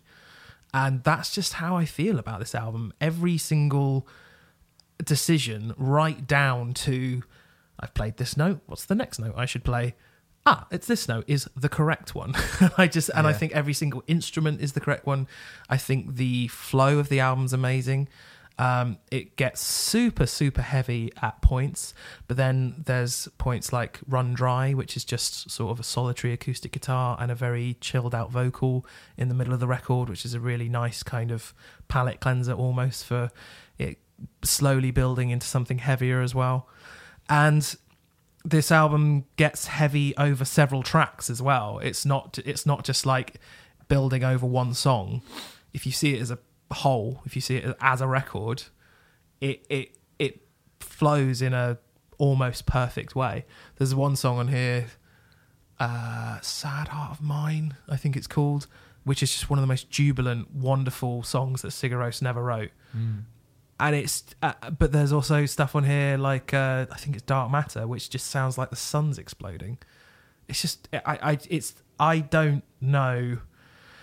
I think this album is as good as the best albums by Mogwai, and I think this album is as good as the best albums by Rós, and I think this album is as good as the best albums by Godspeed You Black Emperor. I think it is that good. It's very I good. fucking adore it. Yeah, it is So, good. It I'm good. really glad you like it. I was Yeah, I worried. no, no, I do. I like it a lot. So there you go. Um, that is Caspian. Ah.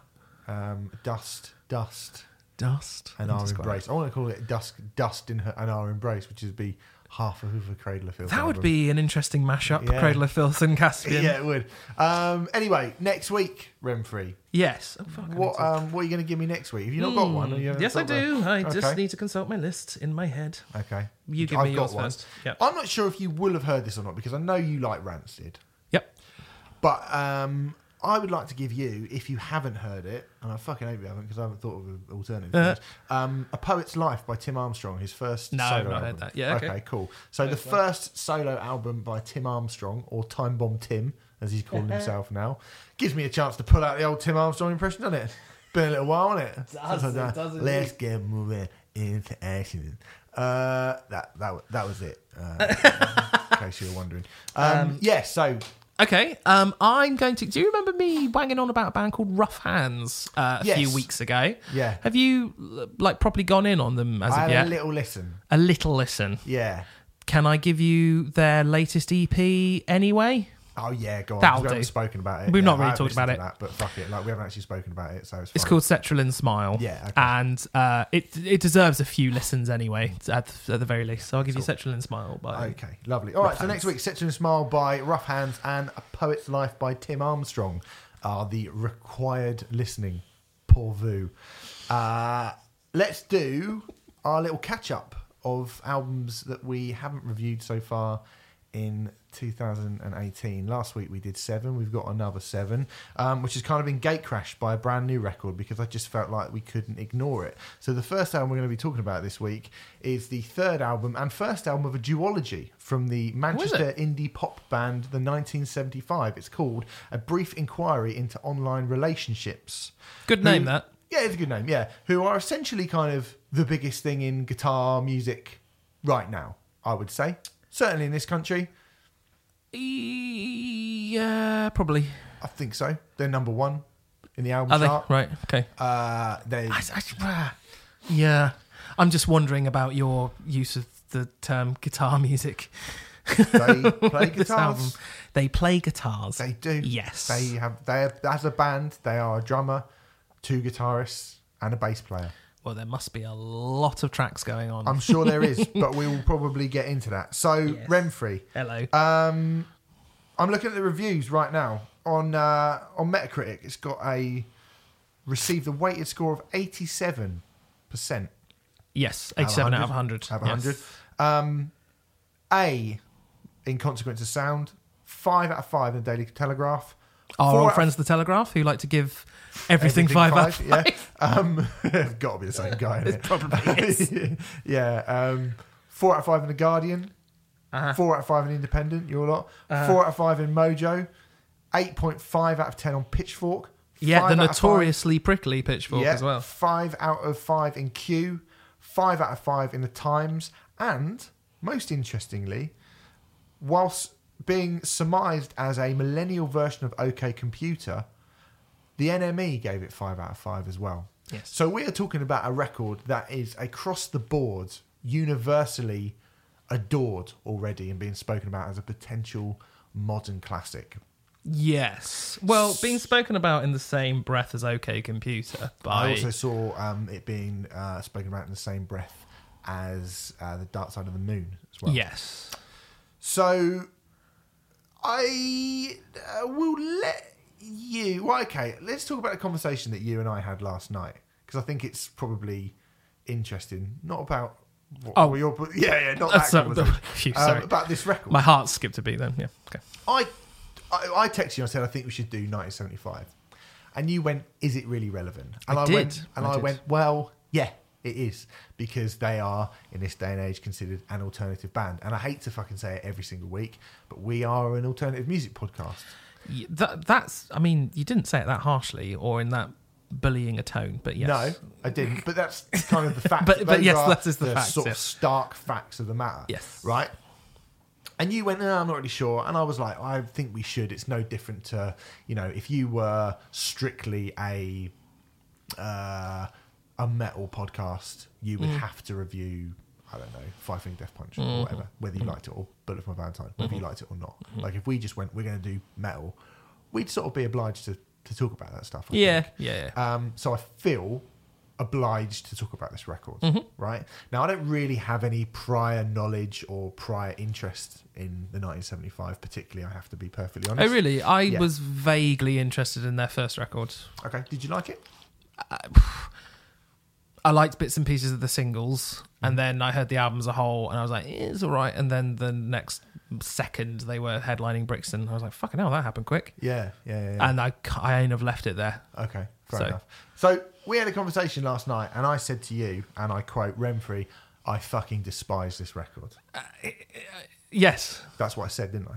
yes.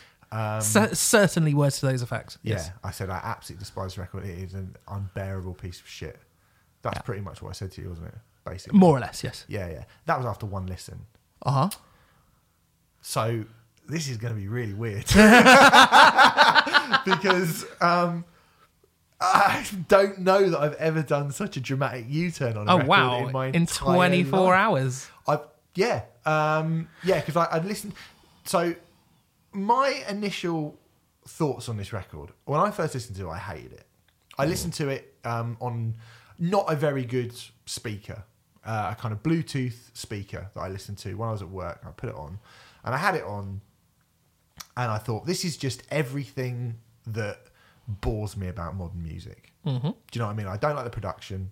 I don't really like uh, the fact that they don't seem to commit to an idea.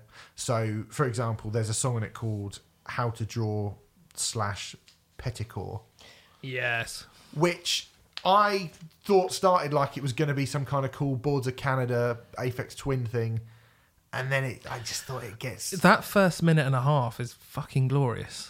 yeah. of that and then I was song. like, and then all the sort of vocals and they just oh okay. It's There's another- there's a lot. We should say there's a lot of um, vocoder used on this record. Vocoder is basically that uh, auto auto tune on purpose Yeah. thing Yeah. that a lot of bands have been doing.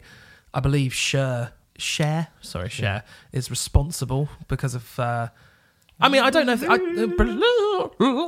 that, but yeah, yeah. I mean, I don't think I, I'm not. I'm not saying she Yeah. was the first ever to use it on purpose as a weird auto tune thing, but she certainly popularized it, and people were like, "What's that weird?"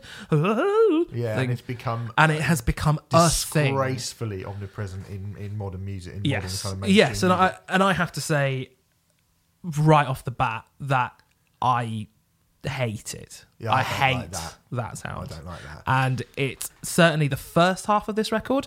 There's so much of that. Mm, I think it's weird because um, there were some tracks which reminded me of Bon Iver, uh, Bon Iver, and um, because he uses similar vocoder bits, and I was like, "Fuck, how can I like Bon Iver but not like this?" And I think I just sort of I got around it by kind of going Bon Iver uses it sparingly, and there's an awful lot of it, uh, particularly on the first half of this record. Yeah, there is a lot of it. I mean, I think this album starts still.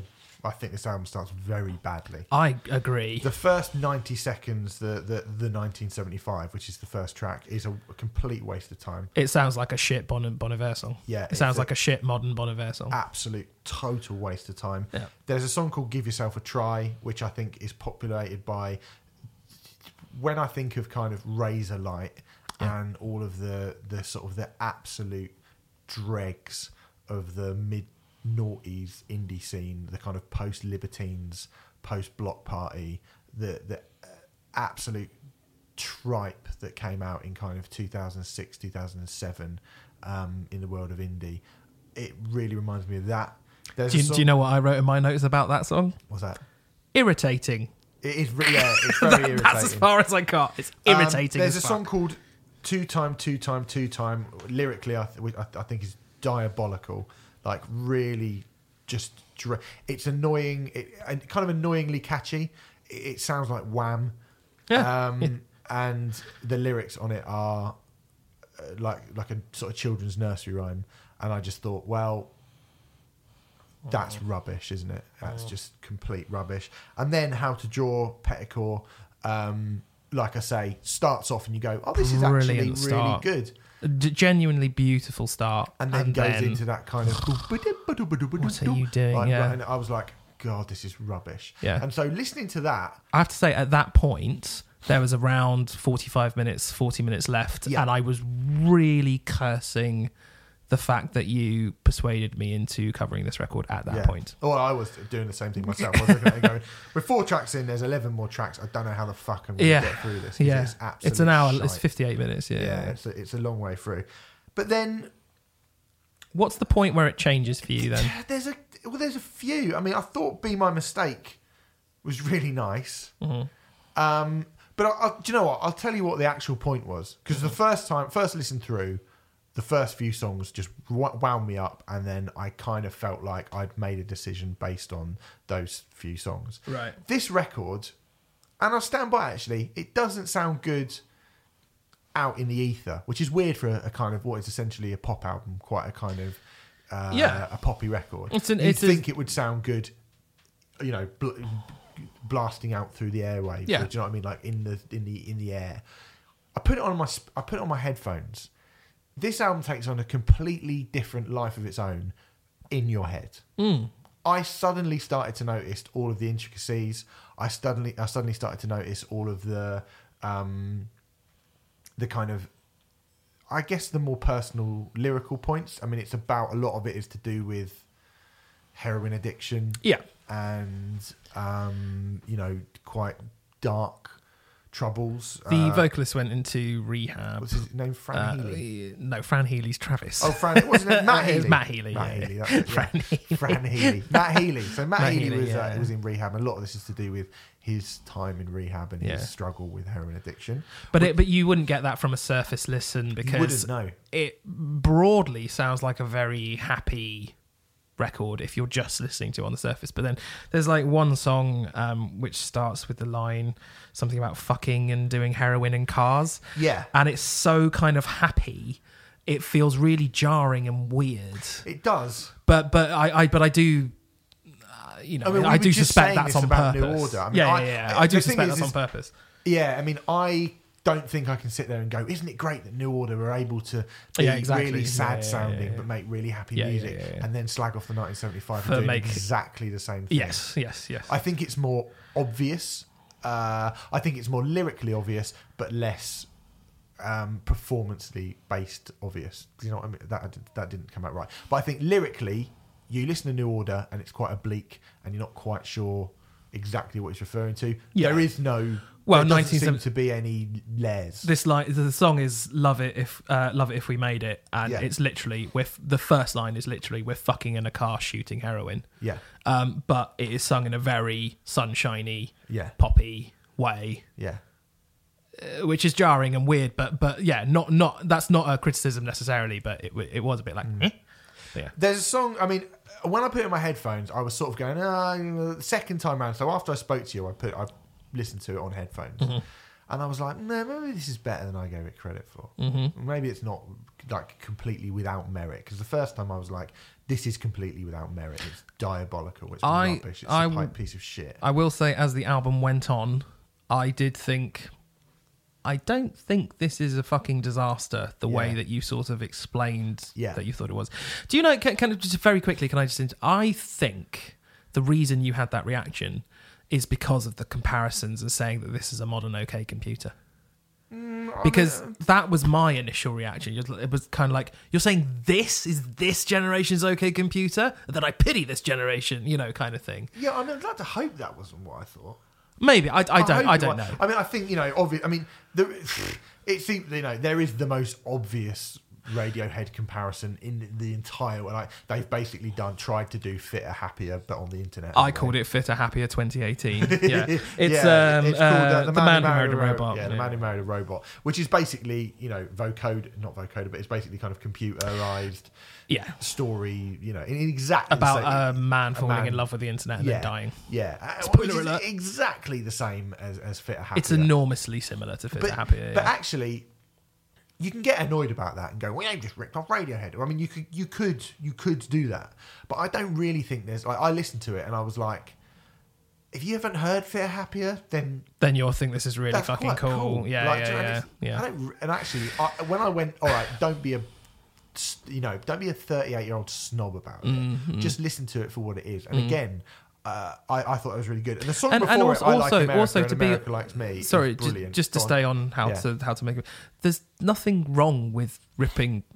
Bands rip off ideas all the time. Yeah. Most of our favorite bands ripped off band. You know, we just didn't hear the bands that they ripped those ideas off of. You know, it's done in a very kind of stark. It's like they've not dressed it up. It, it's such an obvious parallel with Fair Happy, Happier Yeah. because the idea is almost identical, but you know, so I think there could have been a bit more creativeness in in the way they ripped it off, but but ripping off stuff in and of itself is not a crime. Yeah, of course. Uh, please carry on. No, Sorry. that's fine. Um, I was going to say, like, you know, I think it was the, the song before it. I mean, love it if we made it.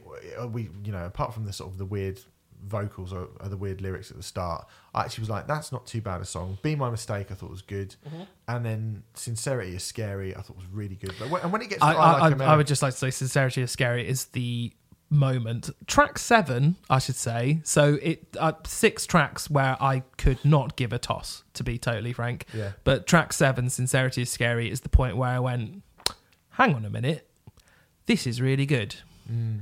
um so sincerity is scary has got like some really interesting musical ideas and arrangements. It, they, it's a throw in the kitchen sink kind of approach. Yeah. You know, there's gospel choirs, there's fucking uh, piano, horns, like just yeah. I I that was the point where I went I okay. yeah, and there's there's a few. I mean, I was going to talk later on about the kind of the jazz. I mean, I call them like a Mine. Snap, Snapchat Tony Bennett or something like that. I said to my mate earlier. Um, yeah, on, on mine. But but it is good. Do you know what I mean? Like, I, I love Tony Uh, Bennett. I uh, love those kind of crooners. Do you know what? Like, uh, if I walked into um, uh, fucking the Jazz jazz, club, uh, I was well, I wasn't going to say the jazz cafe, Ronnie but Scott's. Ronnie Scott's. If I walked into Ronnie Scott's and a band was playing mine, that the sort, you know, it's like track ten, track eleven. I wouldn't feel that was totally out of sorts. It did have a very cool kind of smooth jazz, bluesy feel, and they pulled it off. It was good. Yeah. Oh, I mean, I will say, like, I like America and America likes me is really, that's the one where he seems to, like, for me, where I was like, wow, he's really actually bearing his soul. And I think we need, like, so anyway, yeah, my first listen I thought was shy I've listened to it three times since on headphones and once out loud and now i'm kind of in on it. And I, I think when if you listen to it on headphones you do hear all the nuances and you do hear all the subtleties and you do hear the interesting production techniques and you do hear the the more experimental stuff. And we've for the last two weeks we've talked about two very big mainstream albums. We've talked about 21 pilots and we've talked about mumford and sons. Hmm. And we've said isn't it a shame that this is considered experimental for the mainstream? And actually I think of those of the three records that we've done that are very very big mainstream bands, undoubtedly, undoubtedly by some considerable distance, and that's even with us kind of praising Twenty One Pilots a little for, for at least having a go. Mm. like you know, like I don't think they pulled it off, but at least having a go Yeah, at trying to do yeah, a bunch yeah. of different stuff. This actually. There's a lot of in, there is a lot of experimentation on this. Yeah, yeah, I, I, I would go with that definitely. I, I think there- there's a lot, a lot, a lot of thought that has been put into the actual creation of this record. Yeah, I, I, I think I do I do agree with that absolutely. Um, I think the the problem for me is is half the uh, well production's a massive one. Yeah, Production choices it's really difficult when production choices are made on a record which you just really which just really irritate you and get into your craw but and and it just makes me feel old talking about it because I'm sure there's a whole generation of kids who just couldn't give a fuck about you know that auto tune thing and have just grown up sort of hearing it all the time and are just like what the fuck are you even talking about? But if it if it irritates you it irritates you and Yeah. because it is all over this fucking record but I mean that that isn't the only thing. I do agree with you that this is of those three records, this is the most experimental of those albums. I think the thing is, is I only think about half of the experiments work. Personally, mm. I think some yeah. of them, like for example, I, I mean, we we have talked about it already, but the if we make the we're fucking in a car shooting heroin, happy, happy, happy. yes, in one sense, it seems wrong to say New Order can do it, but 1975 can't do it. Blah blah blah. But it's also the way that you pull that off, it, it- the way that you, the craft that you put into trying to pull off dark lyrics with sunshiny melodies Yeah. and I think New Order do it a lot better than than 1975 did on that song. I think Weezer are kind of kings of it in a way. Weezer do it m- much better than 1975. Like it, it felt really jarring to me listening to it and not in a good way No. for me. fair. Yeah, I mean, I. So yeah. so I It's don't so I, isn't it? I mean, it's so. Blunt. yeah, and I don't. I don't think. I mean, it is weird because part of me was kind of like, I can imagine that song being sung en masse at Glastonbury, and the idea of hundred thousand people singing "We're fucking in a car shooting heroin" does appeal to me. It's quite funny Yeah. in a sunshiny way. Um, but you know, just because a band uses a similar technique and a similar way of doing things doesn't mean that they pull it off as well. And I, I, I, I can't say that they do compared to you know other bands that I could think of. Yeah, I mean. I, I agree. I mean, I'll, I'll go back to House Door Petticore again as well. I, I just Yeah. think that like they kind of bought like maybe that's what I me projecting what I wanted over what they wanted. But I Yeah, like sure, kind of sure. bit. And also in terms of the production of it, I mean, I don't. I struggle with this, but then I do. I, I struggle with a lot of the production techniques, especially the kind of modern pop production stuff. Mm. But at the same time, once I listened to it enough, and I was like, "Well, there's enough stuff going on here," I get to the point where I just go, "I'm just going to have to accept it. I'm Mm. just going to have to accept it and kind of enjoy it for what it is." And I do struggle to do that. I have to say. yeah, and, But, and yeah. I and I actually have found myself five, six listens down the line, really, really liking the bits that I like. I don't think when I said this is one of the most biggest U-turns ever. I mean, I on my first listen to it, I was like, "This is fucking rubbish." I I, I hated it. Mm. On the sixth listen, I was like, "Oh, some of this is re- like this song's really, really, really good," Mm. and actually res- I respect it kind of all the way through, and I like two thirds of it at least Okay. a lot as well. I would and say I've I got like- to the point where even like give yourself a try that like eh, like Franz Ferdinand, shitty Franz Ferdinand.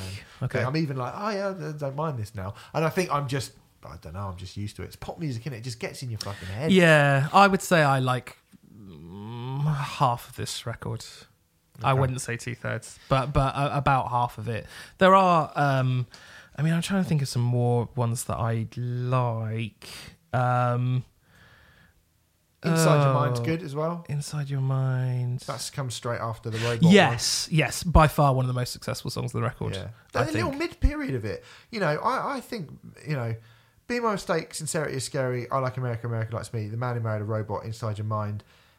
It's not living with you.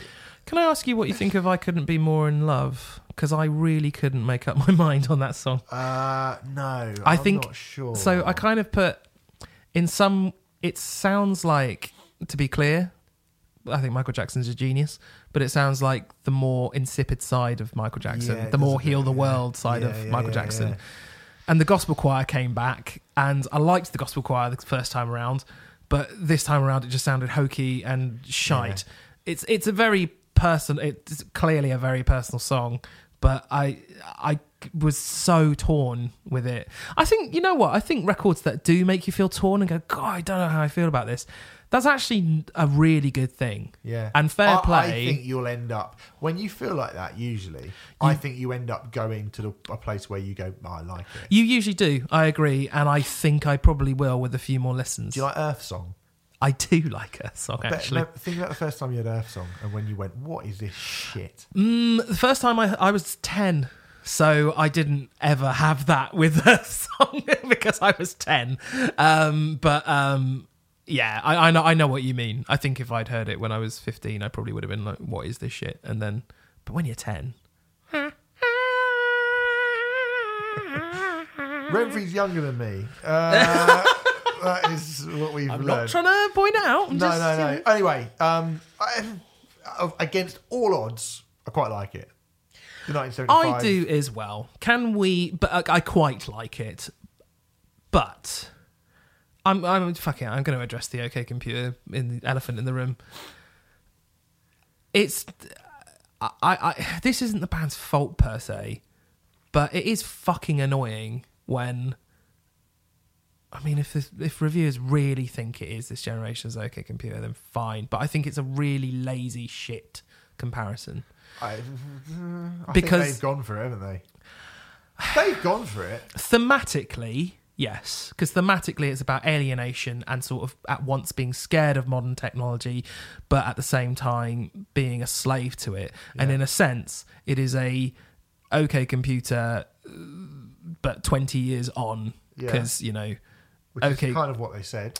Yes, and uh, like they did release a um they released like a 26 page pamphlet. Oh no, a 24 page manifesto apparently. Um like which went out to press and stuff like that. Um, that includes manic scribbles like this idea has done been done before, and a picture of Healy petting a dog whilst on the toilet, and a technophobic survey of our contemporary clusterfuck of an existence that concludes the left and right grow more apart, but you can just click add to cart, which all sounds very OK Computer, doesn't It does. Yeah. And So I feel that that's actually it's not a bad comparison. But- what you're doing is you're going. I prefer OK Computer as a piece of art. no, I'm saying the quality of this record is nowhere near OK Computer. Yeah, but that's well, that's what I've just said, but in a different way. um, that's what you're saying. You you like OK Computer more than but you but like this. I think what bugs me, and this is more to do with the journalists who have said five out of five, this is this generation's OK computer, is they've cottoned onto a few themes and gone, oh, it's the same thing, and and uh, like it's no, it- it's I, so I've got far away. you, and you might not like me to hear this. You might not like to hear this. I don't think it's a terrible comparison. I think it's quite an apt comparison I don't. for everything you've just said, plus the fact that I'm not sure there is anyone else doing what the 1975 do on this record at this point, and it's brave enough. Like, yeah, obviously, I if you said to me, "What would you rather listen to, this or OK Computer?" Obviously, I'm going to listen to Mm. OK Computer. I think it's a far far better record. But I mean, I actually think that then you know the 1975 have have at least tried to make a very grand and ambitious record. They have. Yeah, They oh, I agree with that. They have, and you know, like you say, the quality of it, you can go, well, I don't really like that. I don't really like modern production. I'm not sure about that. That's a bit jarring. Blah blah blah Mm, blah blah. But they're a bit, you know, I, the, the people said this shit about. I mean, particularly about Kid A, more about Kid A than OK Computer, Mm-hmm. But like, well, no, I don't know. The, the naysayers of OK Computer really didn't. Wow, it's too slow. There's not enough singles on it. there's- you know, like these things were being said by people of our age about OK Computer when OK Computer Sure, came out. sure, sure, sure, sure. This is sure. this is rock music. It's electronic. da, da, Yeah. da, da, all that stuff. Definitely. So I think actually I am going to give that as a comparison. I'm not going to say the guy from the NME, well done, pat on the back because it's an obvious comparison. I made it within, you know, uh, by the by the time that bit came, that fucking man with the, with the Oh, internet came in. It was like, well, most obviously, obvious. That's Yeah, his- yeah, yeah. that's I've never, you know, it's so so blatant. And but fuck me, if you're going to try and rip off an album, try and rip off OK Computer I just think the, the or try and update an album. If you're going to try and do an update of a record, and I mean the fact that I'm not, we're not absolutely sh- laughing our brains off at them talking about it in the same way as like a computer to me means they've done a pretty Sure, fucking good job sure. of, of, of getting close to a you know 11 out of 10 all time one of the greatest records ever made ever ever ever ever and that is worth something but i think but to be like, what I'm saying, I'm like at the beginning of this, I said there's nothing wrong with ripping off ideas, and and that that is a part of music and a part of art and a part of creating stuff. Yeah. The thing is, is this seems so intrinsically linked. I know there was that Dark Side of the Moon comparison, but this is very even even that 24 page manifesto stuff and all yeah, that kind of course. thing. It's like right, that's very Radiohead. I mean, that's something that they would have done oh, 20 years ago, but you know, um, and it feels like they have tried to make another OK computer. And I think artists are at their best where they go, let's take a little bit of that, let's take a little bit of that, take a bit of that, that, that, that, and that, and push it into this. And there's a, oh, there's a I suppose the other elements that they've taken are all elements that I don't like, I guess. Yeah, that, that- well, there you go. You know, like there's when you think Radiohead kind of lent a lot on krautrock and You know, Yeah. I get and, and sort of like Berlin era Bowie and, and the 1975 have lent on modern pop, Modern pop, yeah. and sort of jazz Yeah. and and blues and stuff like that. And you think, well, yeah, you know, and I guess like calypso, whatever that fucking music is, um, and vocoder, like they've not done exactly the same thing. They've, like you said, No, are no. thematically taking a massive influence from it. And I, you know, I guess it's no different to. Uh, oh, I'm trying to think of someone. I just got Gre- Greta Van Fleet in my head, and I can't get them. I can't get them out, and I I don't think that's even worth. Do you know what I, I think?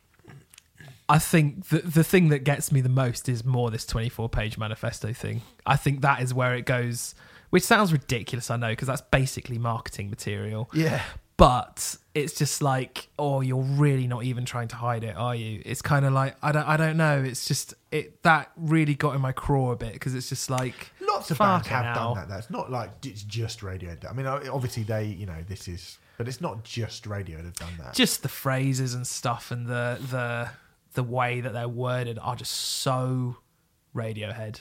It- It's just it's just a bit like I don't know.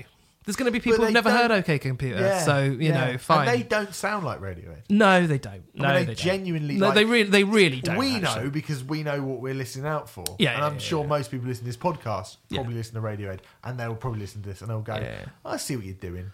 Yeah, but I think yeah, yeah, like yeah. Most people probably won't get these references. a, a large chunk of their fan base, I'm sure, won't. Yeah. So yeah, And yeah, and what's wrong with what's wrong with that? Yeah, and it's not as good as OK Computer. Like, no. it's, it's not, and I don't think anyone will ever truly. I think when we go 20 years down the line, people will still be talking about OK Computer, and they probably they might still They be talking be about this. talking I think they it. probably will be still, still talking about. I think in 20 years' time, I still think people will be talking about this record. I just don't think they'll be talking about it in the same. Re- I mean, you know, OK Computer has been voted the singular greatest album ever made on multiple occasions. Uh, multiple occasions. Yeah, it's kind of boring now. The amount, Yeah. but but you know, it is a good contender. Yeah. Whereas It's I don't think, amazing. um, you know, you, you, in 20 years' time, people might have this in the top 100 or something. But I don't, I don't see it being Mm. Maybe. the same. Yeah, I know. it Won't be in yours. It but- will not be in mine. anyway, won't not be be in in mine either. But anyway, that is a brief inquiry into online relationships by the 1975. Uh, Uh, to yeah. please let us know what you think Yeah, of I'm record. interested. I'm really interested to know what people think about this record. And I will say, it is an album that sounds better in your ears than it does in the open air. Yeah, you know what? I will also confess I have not listened to it on headphones yet, so I will do that. Yeah, it really, really makes it. It's it's a complete and it's a completely different record. Hmm. Completely different record in, in, Okay. in your ears. It honestly is. Which in and of itself sounds fascinating, Yeah. and how many records are like that. So fair play, Yeah, it's um, yeah, it's a funny one. All right, um, we won't go on that long for all of these records, by the way. But no, but, but there's, one, there was a lot to talk about. Yeah, definitely there was. Okay, anyway, the next one we're going to talk about is Nothing. Dance on the Blacktop uh, is their um, third album from the Alt Shoegazers Philly Quintet. Quintet or quartet? It's four of them, there? Quartet. There's four of them. Yeah, Quintet. sorry, I said Quartet, sorry. Um, so uh, yeah, uh, you brought this in, Remfry. Yeah. I'm aware of nothing. I Mhm. listened to their last album, which the Tired name- of Tomorrow. yeah, which I thought was quite good. It's um, not what you expect from a band on. Re- are they still on Relapse? They were. They were on Are they anymore? I can't remember, but they definitely were on relapse. It's um, the Oh, they are. It is still out on Relapse. Is it cool? They're shoegaze revitalists. They I'd are. like to say, Yeah. uh, alt nineties kind of thing, um, but very good at it. There aren't many. They're certainly one of the band. I I, I love Nothing. I think they're great. I really really like them. I think Guilty of Nothing is a very very good debut. I think Tired of Tomorrow is a brilliant album. Actually, I I really really love their second album. Um, shall I just go straight into it? I sort of brought this in because um, I'm. This is one of my biggest disappointments of the year. I think. Is it? Yeah. Um, just because because because of how much I love Nothing. Um, I think they're a really cool band. As far as those kind of turnover title fight did it a bit. Um, I suppose Emma Ruth Rundle to a degree. I mean, I think she's doing something totally different with it. But in Yeah. terms of that shoegazy vibe thing coming Yeah. back, I think Nothing are one of the better ones towards the top, certainly Yeah, I think so. with the first two records. But I found this one when you get to a third album, you're sort of wanting or expecting or hoping for a band to make a few changes, maybe.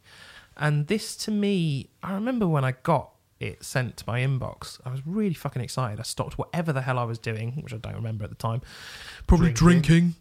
Drinking and selling crack, So I, so I fucking a cat. got off the phone and I was like, mate, we're gonna have to do this crack deal later because I've just got the new Nothing record. Put it on, and um, I uh, was really like, oh. After forty five minutes, I just thought, oh. And I have spent, and it came out around the time that we started doing right, don't doing this podcast. Yeah, And I you kind pushed of to get it on, and then we kind of never. I pushed to get it on, and then I kind of shut up about it because I didn't like it, and I kind of wanted to give it more time because I want to like it so much. I would say in the last four months or so, I like it more than I did, but I still think overall it's a disappointment. And it's funny because we've got album of the year lists coming out now. I noticed on, I think it's Alt Dialogue, it's number nine or something like that. Is it? And I'm like, woof. To me, there's nine songs on this record. I think four of them are good, and I think the other five are a bit meh. Are the four uh, quite close to the start of the record, perchance? Um, most of them are, I think. The first one I say is Blue Line Baby, which I think is great. I thought the first two were good. Oh, okay. Nah, yeah, not so much the first one. Um, I really like Blue Line Baby, You Wind Me Up, I Hate the Flowers, and Hope is just another word with a hole in it. Right. Um, but I think there's a lot like Us We Are sounds like it's gonna go into Creep by Radiohead. like Yeah, it, it? does start like I, I keep thinking it's gonna and I can't despite the fact that I've heard that song now multiple times, I can't get that out of my head. Mm. Um there's a song on it which is seven minutes and forty six seconds long called The Carpenter's, Carpenter's Son. Son. Um, and I quite like nothing when they're long and sprawling and stuff. This is by far the longest song they've done, but just bores the shit out of me. I think it's really. I think it's a very, very difficult. I really love shoegaze music and this kind of thing, but I think it's very easy to fall into, you know, the the classic thing of them saying that they just stared at their feet all the time. It's very easy to fall into, almost fall into yourself when you're playing it and not actually project anything of any interest. And I think nothing were really good at avoiding that Until now. until now. Uh, that's funny. I, I quite. like- I mean, it's luscious. It sounds like I, I really like. I mean, we would- we would. I mean, I'm not comparing it to this in any way whatsoever, but well, I am because I'm about to do that. But I'm not in terms of quality. I don't think it's anywhere in, in the same stratosphere. But you know, we were talking about Sugar last week and that kind of Yeah. ability to do something really, really sweet, Yeah. but something quite hard as well, which is kind Yeah. of what Bob Mould has made a career, Career out of, yeah, in, yeah, in yeah. absolutely wonderful ways. Um, they've got that. I, I think they've got a nice ability to kind of to sound quite hard, but sound quite luscious as well. Um, Yes, I- I totally agree. I don't like this as much as say. Oh, we talked about Kississippi last week, and I Mm-hmm. think that really does sound, you know, sun blushed and Mm-hmm. uh, and and you know and and pink. Yep. Do you know? It literally has a pink cover. Yeah, yeah, yeah. But yeah, you're right. You're absolutely right. Um, and this is obviously trying to be a bit harder than that. And I, I think Yeah. it's like, you know, as someone who has listened to those first two Nothing albums, but never really gone back to them and never really Yeah. paid Okay. a hell of a lot of attention to Nothing, I thought this was a fairly nice way to pass the, time. the time. I mean, it's not as catchy as like a lot of these bands that a lot of the bands who do that that I really really like. Mm. But I thought it was pretty good. I I thought it was pretty good. I mean, again, I don't have a, a great deal of reverence for them, so Mm. I was kind of just like, oh yeah, this is quite nice. And Certainly not saying it's a terrible album by any stretch of the imagination. And, you know, just to reiterate, I love this band, but I suppose that's why I'm disappointed with it because, in my opinion, they released two very, very good albums. I, I would go as far as to say that Tired of Tomorrow is probably one of my favourite albums of 2016. It was up there, certainly. Um, and they followed it up with a what I would say is a very average record. I don't think it's a bad album at all.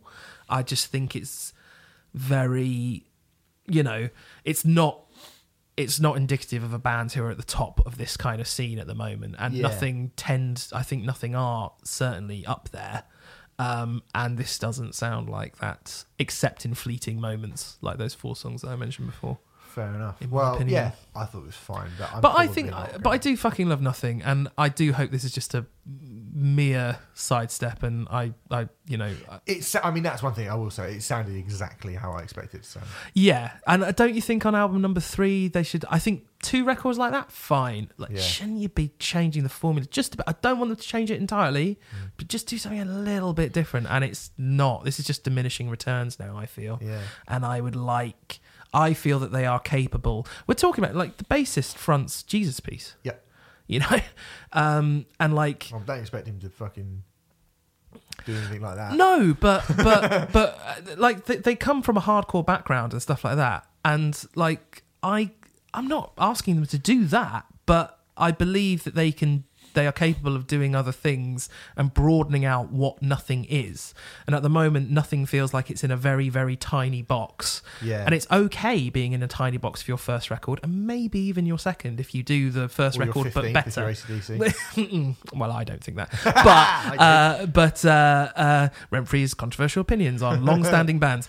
Um, but once you get to your third record, you really need to start expanding out into something different. And the fact that nothing haven't, to me, is a big disappointment Fair. personally. Okay. Well, anyway, I thought it was all right. That's um, Dance on the Blacktop by Nothing, and it is out right now. Right, our next album.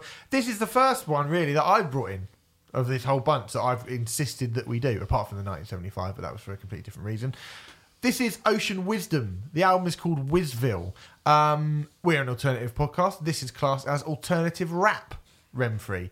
Um, Ocean Wisdom uh, is a Brighton based rapper. This is his second album.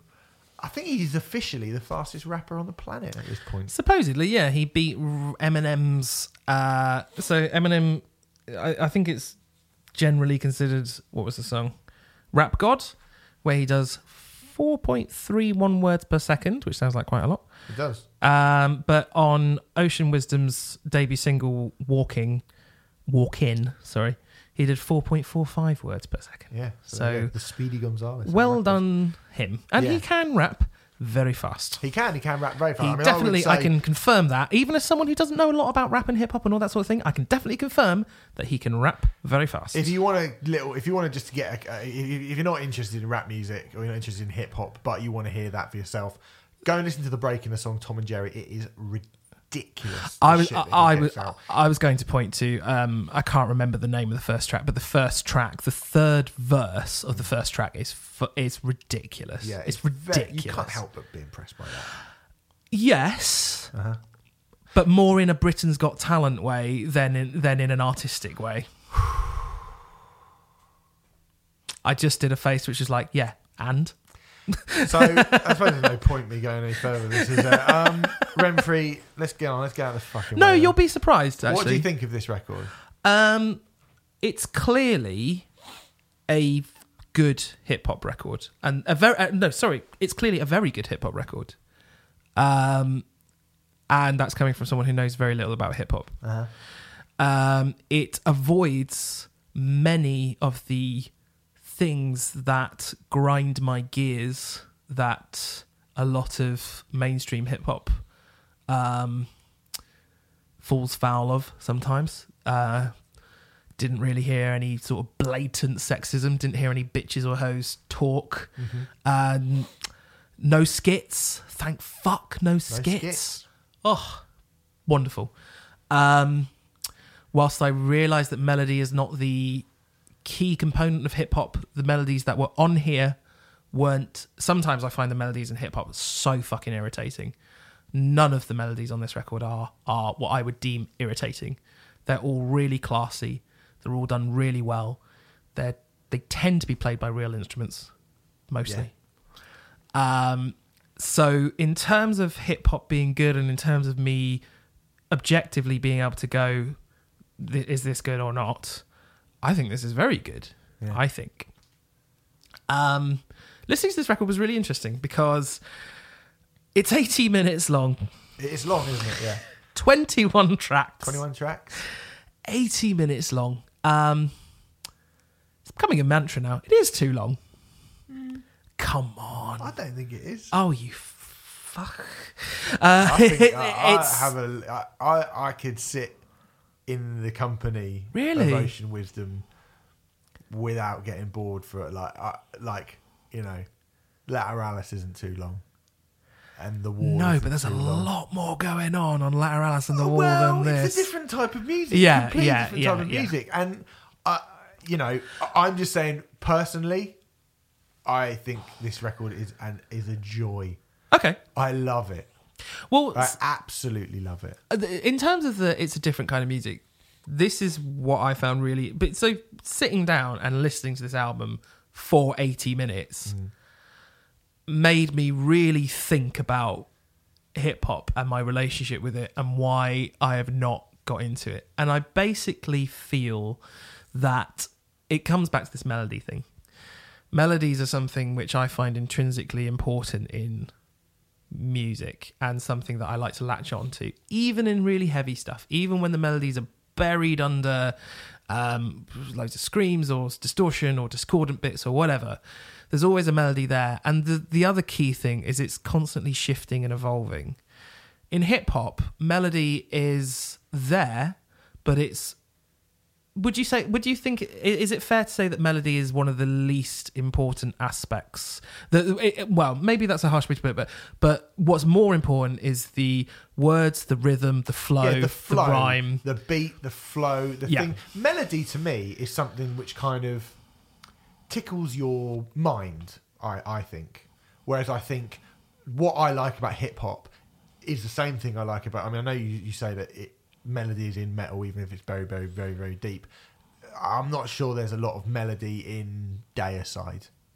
Do you know what I mean? but I don't like Deicide. All right, fair enough. but well, you know, in the kind of some of the super brutal, like there's there's no melody in. it. I'm going to see Mantar tomorrow. Hmm. There's no melody in Mantar. I don't give a fuck. It hits you so hard in the stomach. there like, are but there are melodies in Mantar they're fucking gruesome and and and, and I think there's gro- I think groove and catchiness doesn't necessarily mean melody. sure I understand I understand what you're saying And and I think that melody is is in hip hop. There's a you know lows Yep, and like certainly not- definitely lows. certainly And not saying it's not in there it's you know, it's just not the crux that a song is built but around then is it you well, there's a song on it called um called Righteous, which has got this incredible Roots Manuva's on it. Yeah, it's yeah, got yeah, this yeah. incredible kind of um like carnival uh or something I don't know if this is offensive, but like Notting Hill Carnival, that kind of like African street vibe um sort of hook to it. Mm-hmm. The, the, this is the really tribally one, isn't it? That's yeah, that's very cool. Fucking wicked. It's really good. It repeats over and over for the entire song.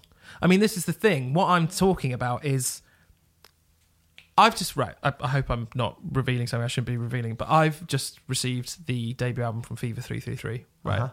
Yeah, me too. and um, that has an enormous you know we're not doing the review now but that has an enormous amount of hip hop in it i don't think Yeah. that's a massive spoiler No. um, and because the thing is is there's a hip hop part and then 45 seconds later it's going to go into like a hardcore part and then 45 seconds later there'll be a fucking gospel choir or something like that and it's constantly changing and it's con- there's a journey and it's constantly going somewhere. Melody in hip hop for the most part as far as i can tell and certainly on this record is used as a bed to um to rap over which is fine. That is the intrinsic that is how it's used in the genre. But Yeah. I, I think that is the crux of why i don't get on board with hip-hop Okay. and and Yeah. and i'm really glad you brought this to me because i came to that realization listening to this album Right. because i was listening to it and objectively going this is a good record so why will i never go back to it again and i think that's the reason Right. Can I talk about why it is? yeah yeah, yeah of course of course I you can of course you can yeah, yeah. Um, for me, it's it's it's brilliant. Like I don't listen to a lot of modern hip hop. Um, I am kind of uh, exposed to some of the less interesting SoundCloud rappers who. Like, I mean, I've I've I've had a few pot shots at Post Malone who I just think is. I mean, in comparison with this, uh, Post Malone is appalling, absolutely appalling. And this has just reinforced how bad that music is to me Right. because this is fucking brilliant. It's oh, it still sounds to me. I mean, you know, as someone who doesn't really go all my fingers on the pulse of what you know. Mm-hmm. like, this is in you know really British sounding, Yeah. which I think is great. It's Yeah. not grime. It's not grime. I mean, I think I said last week there's going to be a grime album. There's and bits and like- pieces of grime in it, though. yeah, you know, like I don't think it's totally with it, but I, I wouldn't describe it as a grime. No, album I in wouldn't any either. way whatsoever. I mean, you've got like Ting Dun featuring Method Man, so it's got people in there that I go, oh, there's Method Man. I was going to say Method Man, Lethal Bizzle. Yeah, I'm Lethal Bizzle. I uh, mean, when Lethal Bizzle turns up in Revin, Mm-hmm. that gives me the same fucking headbutt a skyscraper aggro like feeling that you get from the most kind of down-tuned guttural like like conjurer do you know what I Right. mean like I get the same stomp the fucking world to pieces when I hear like when Dizzee Rascal comes in on that track forget like forget about it it's fucking it's incredible and I love it doesn't release the same chemicals in Okay, me. well, it- but no, no, no, carry on. Um, no, no, no, carry on, carry on.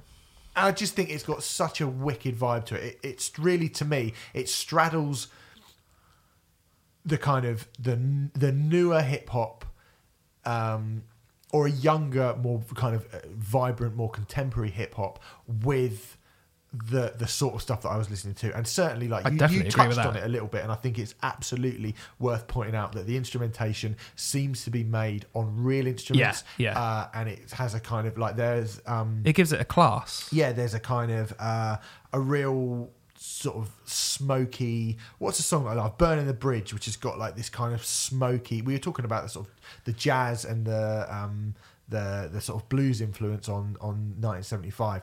There's a bit of that on uh, on on it and and on on that song, and it, it's fucking it's fucking wicked. Like I just think it straddles those two wor- worlds perfectly. And if you're someone who was like, well, I really like Cypress Hill, and I really like, um, you know, Nas, and I really like Notorious B.I.G., and I really liked Wu Tang Clan, and I really liked the stuff that I was growing up listening to as a kid, and then I kind of liked it up to maybe like Dizzee Rascal, and then mm-hmm. I sort of went, oh, I don't really like, don't get hip hop anymore.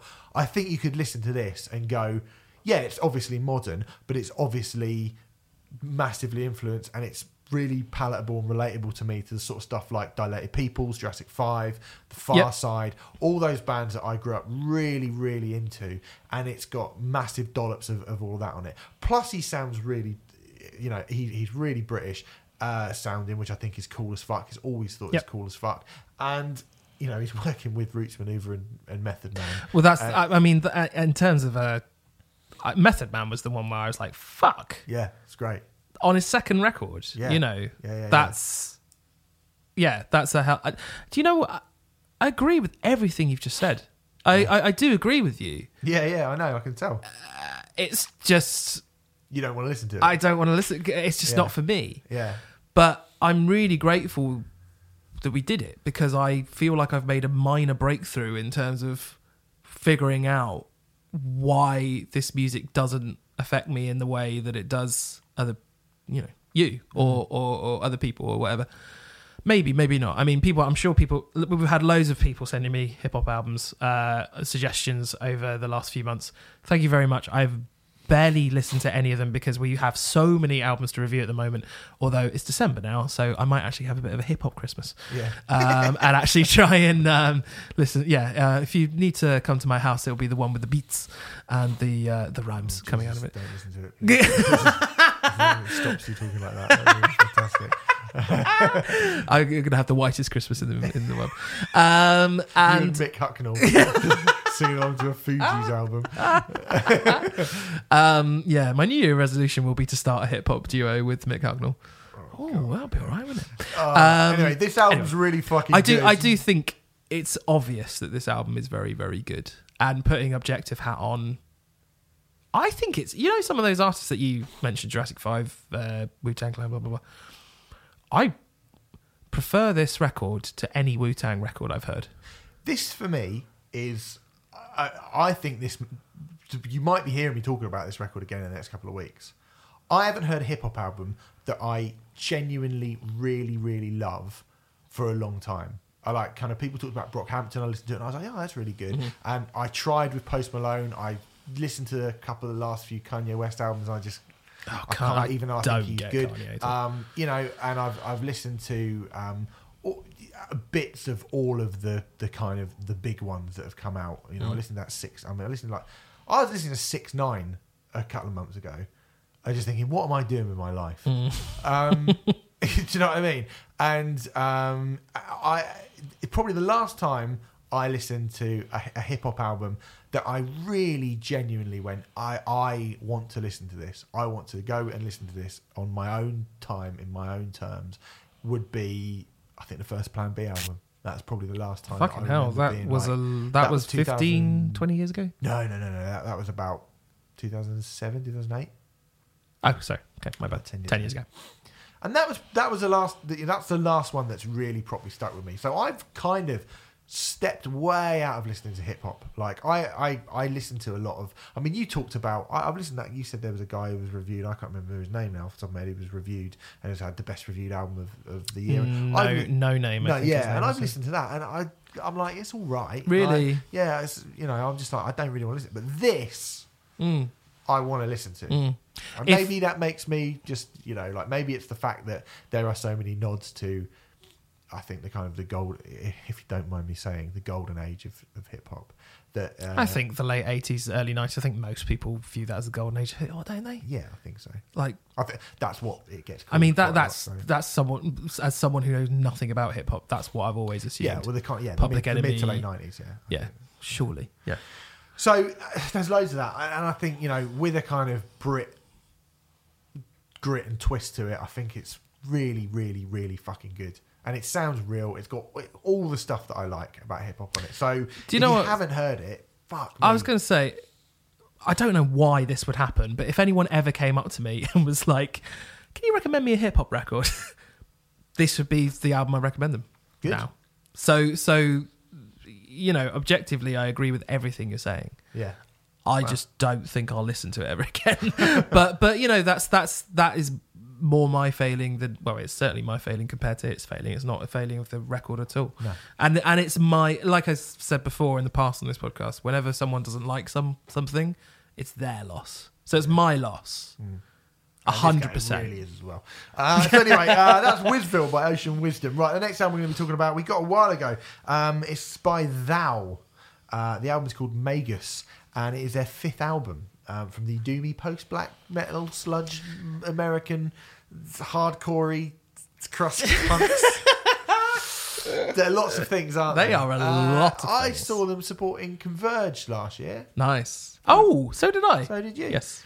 They were very good. They were fucking great. They were very, very good Yeah. indeed. I, and I, they were, weirdly, I hadn't had much of a relationship with them before, but we, we got sent this as a, a, a sort of package, this and Jesus Yeah. piece together. Yeah. That was quite. A big That was a was a heavy day. wasn't It was a heavy day, Um, Uh, yeah. So we've sort of been sitting on this for a little while. Um, It feels like it needs to be sat on and for it- a little while, yeah, to be it does, honest. it? I mean, uh, it also we had a little period where we were reviewing a lot of metal. Yeah, yeah, and yeah. it feels like we've kind of not through any fault of our own or not deliberately but it feels like we haven't really done a lot of anything really super heavy for quite a long time No. for at least about a month or so hmm. so if you're going to go back to it you might as well go back with something which is fucking vile this record It's- is yeah. I mean, I have to say, talking about you know, this is very long, and this is a hell of an under. This is one hour and twenty two minutes. It's fucking hard. I mean, this is fucking Is it hard work. 82 minutes? I thought it was 75. Either way, it's it's long. It's long, And it, yeah. it, it- yes, and it is hard work. And it's it's certainly not one dimensional. That No, would that no, would no, be very wrong. Well, the fact that I just described it as post black Yeah, metal, yeah, yeah, sludge, yeah, yeah, punk, yeah, yeah. fucking hardcore, crusty. but they call they call themselves. I mean, you know, they don't just call themselves this, but they keep going on about how they're like just a really, really heavy grunge band. Which the first time I heard this record, I was like, "What fucking nonsense."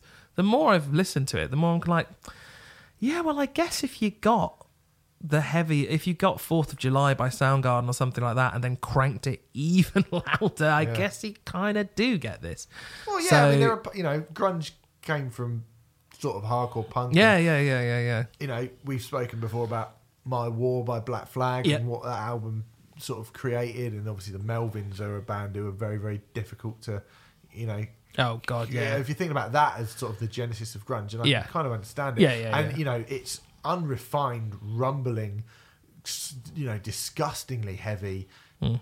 screeching noise, like a lot of it. Yeah, some of it's noise rock. Yeah, some of it. Uh, and the album ends on about three or four minutes of feedback. Yeah, I mean they just. It's another one of those records that utterly, utterly delights in annihilating your senses. Pretty like much. it is a, an oral annihilation of all of your senses, and Imagine I like that. yeah, yeah, yeah. I, I do. I just like that. I think this is a uh, very good record. I'm a bit more familiar with Thou than you, but not not completely.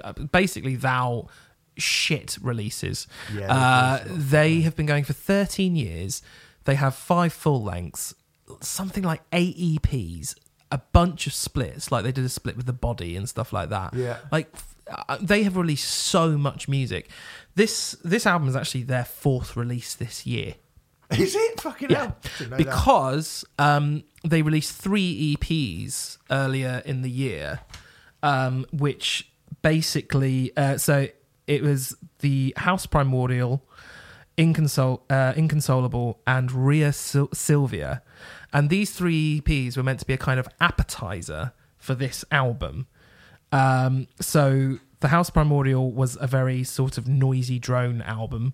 Inconsolable was a kind of dark, quiet, acousticy folk record, and then Rhea Sylvia is the melodic grunge EP. yeah, And all of those EPs together form Magus. So, in terms of high concepts and in terms of like, holy fuck, uh, a record label would have never allowed that to happen back in the 90s. I- I- in terms of concepts, it's fucking huge. And I have to confess, I've not heard all three EPs. Um, I went to the grungy one. I was like, oh, that's really good. Um, because time. Um, but you can kind of hear all of those ingredients melding together on this record. I have to say, I don't think they're as evenly dispersed as maybe some reviews or or, or press pack or whatever would kind of make out. Um, there's a lot of doom. it's a lot of doom. There's a, a lot of doom on this record, primarily, pri- primor- primordial, primarily, um, which doom is not my go-to. I have to say, I do get quite. I got a lot of respect for doom, but I do get a bit bored uh, with doom. I think this does a an incredibly admirable job of keeping you entertained, considering its running length. yeah, I yeah, I would agree with that. I, I mean, it is for me. It's too. It is definitely. But I was, I was about to say, but even, but I will say it is too long It's re- it's you know it's too long by um, about f- fifteen minutes. It's the old. I mean, again, you know, like it's a thing where you don't need to have this because even though there's a lot going on and they do touch on, you know, like they are hard to not hard to distinguish, but hard to categorize. They have their own of- sound. Yeah, yeah, they do. And but at the same time, once you know what that is, and you know you're kind of eventually going to get your fucking cranium Yeah. split into a thousand pieces by it, Yeah, you don't need to do it for seventy-five you know, minutes or 11 eighty-two minutes, like or whatever. in yeah. eleven, ti- especially when like you know, my brother Caliban is is a second song and it's like seven and a half minutes long. Uh, no, it's the my, Oh, brother, no, my sorry, brother Caliban's um, the minute long. Y- Yeah, yeah, transcending dualities is the one that's like Well, three of the songs on this album are over ten minutes long. yeah, Um, like some of them are really long, and some of them have huge passages of kind of. I don't want to. I'm not. I'm not going to call it aimless. I'm going to call it no, uncontrolled. yes, yes, feedback and yeah, do you know what I mean? which And- probably isn't necessary, really. Yeah, like if we're being if we're being completely To be honest, frank, yeah, because yeah, you know yeah. that when it comes back in, it's just going to go. "Ah!" Yeah, yeah. Um, so you could probably do that a bit quicker, but it's cool. Like I sometimes, I mean, what we were, t- we were talking about an album, we are talking about the Leeched album Yeah, earlier in the year, Yeah. which has that bit. I can't remember what the song's called now, but has like ninety seconds of feedback. yeah, yeah, Iron yeah, Monkey style, like right in the middle where of the record. right in the middle of it. But then when it comes back in, it's fuck, and it just feels like you. Why are you you tormenting us? Whereas this album does that, but that does it once on the album. This does that a fair A few, few times. times. And I think it's it's a cool record, and I you know. I, Sonically, there's nothing about it that like sonically. I think it's lovely. Like, Oh, you know yeah. what I mean? Not lovely, just Yeah, stupid, li- stupid, stupid word to use. But sonically, I think it is just oh, It's brilliantly a, It's a buffet of brutality. Yeah, yeah. Buffet of brutality. Hello. Wow, that down the They need to Fuck yeah, you, yeah. Conjo. We're not call it, we'll call our podcast whatever we want. Um, yeah, so it's a it's a buffet of brutality, and uh, and that's cool. I just think I got full up of that buffet a lot quicker than um, than they were. They were still feeding me. I've listened. I've uh, like you said, we've had this record for a while. I've listened to it a lot over many months. I wouldn't. I wouldn't like to listen to this record a lot over like a week. um, but yeah, that's the thing. I think I kind of went back and like because I, I listened to it a fair bit when it, we first got it, and then I listened to it. I've listened to it on and off over Yeah. the last. Same. I, I, I've, yeah, I rarely get through all the way through. Yeah. So having to go back now and to have to listen to it all the way through, it felt like a bit too much of an Yeah, undertaking. yeah, yeah, yeah, I And agree. if- and actually, that has been a theme with Thou. This is actually their longest record, but you know, I've got their previous record as well, Heathen, and that's around 73, 74 minutes. yeah. Um, it, so it is a bit of a thing. I mean, I admire the amount of music they shit out. There's an artist later who we're going to talk about who puts them who shits out even more music. Um, but um, it is a, it's an amazing work ethic, and the quality is surprisingly high considering. Yeah. But sometimes I, it just it just would be better if it was shorter. The other thing I'll say about Thou is I actually think as a band they're most exciting when they're doing collaborations. Um, I'm gutted to say I missed it because I was watching Zola Jesus, but I was at Roadburn last year and they did a uh, collaboration with The Body. Right. Yeah. Amazing. Um, and they released a split with The Body as well. And when they do collaborations, I think they are at their most exciting, I have to say, when they bring in other. It's sort of a Cult of Luna, Julie Yeah, Marina yeah, kind of thing. Uh, Julie Christmas, sorry, Julie Marina. I was Julie Christmas sort of thing. Um, thou are the artists in residence residence at Roadburn next year, and I'm not allowed to talk about it, but there's some exciting fucking shit going on with Thou next year, which whets my appetite to a ridiculous degree. And um, I strongly recommend, if you like Thou, going to Roadburn next year because they are doing four different shows. And I can't tell you the details of those shows. Okay. Well, we'll they move are- on We, we, we, we better move on, yeah. then. But they are Like, the- the- yeah. but they are very fucking exciting, and I love the fact that Thou are willing to do that kind of thing, and I Mm. think they're an important band in that sense. Well, there you go. I mean, clearly very, very creative. Clearly, uh, there's a lot going on. Um, maybe just be a little bit more. Succinct. Yeah. uh, so that's Thou, um, Magus. But if you like that sort of, if you like heavy shit, If you like, you're gonna fucking love it. And to be clear, like this album's been it's been reviewed so well by Yeah. everyone, pretty much. So the next album we're going to be talking about is "Beside Myself" by the band Basement. This is the fourth album from the UK-based or UK Ipswich. post, yeah, post emo underrated quintet. Well, post emo is that a thing? You reckon? I'll go with it. Yeah, I guess so. I mean, Basement have basically become pretty massive with very, very little fuss from the sort of traditional media Yeah, outlets. they have. And they've got to a point where they're doing some pretty substantial shit. It's really weird because I didn't properly, I hadn't he- properly heard of Basement until they reformed for because basically they were a band for fucking five minutes. Well, they did they did two records, split up, reformed a year or two later, and then and it was Promise Everything. The the the, the last record that they released 2016 2015 something like Yeah. that was their comeback record quote unquote and I just remember everyone being like, "Basement are back, basement are back." I was like, "Who the fuck are basement?" I caught up very quickly. I think um, "Color Me Kindness," which is their second album, is probably one of the best emo records of this decade. Actually, I think it's fucking great. For me, "Promise Everything" is that is that what we're going with?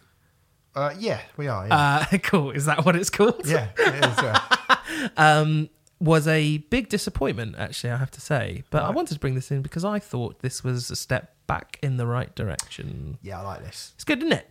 Yeah, it's really good. If you miss Jimmy Eat World being. Futures era Jimmy Eat World is is is Yeah. the fucking bullseye for me. Yeah, yeah, yeah, yeah. Futures era Jimmy Eat World. If you like that album, if you That, oh, let's talk about Futures one day. That's such a great record. yeah, it's a fucking brilliant. record. Brilliant, yeah.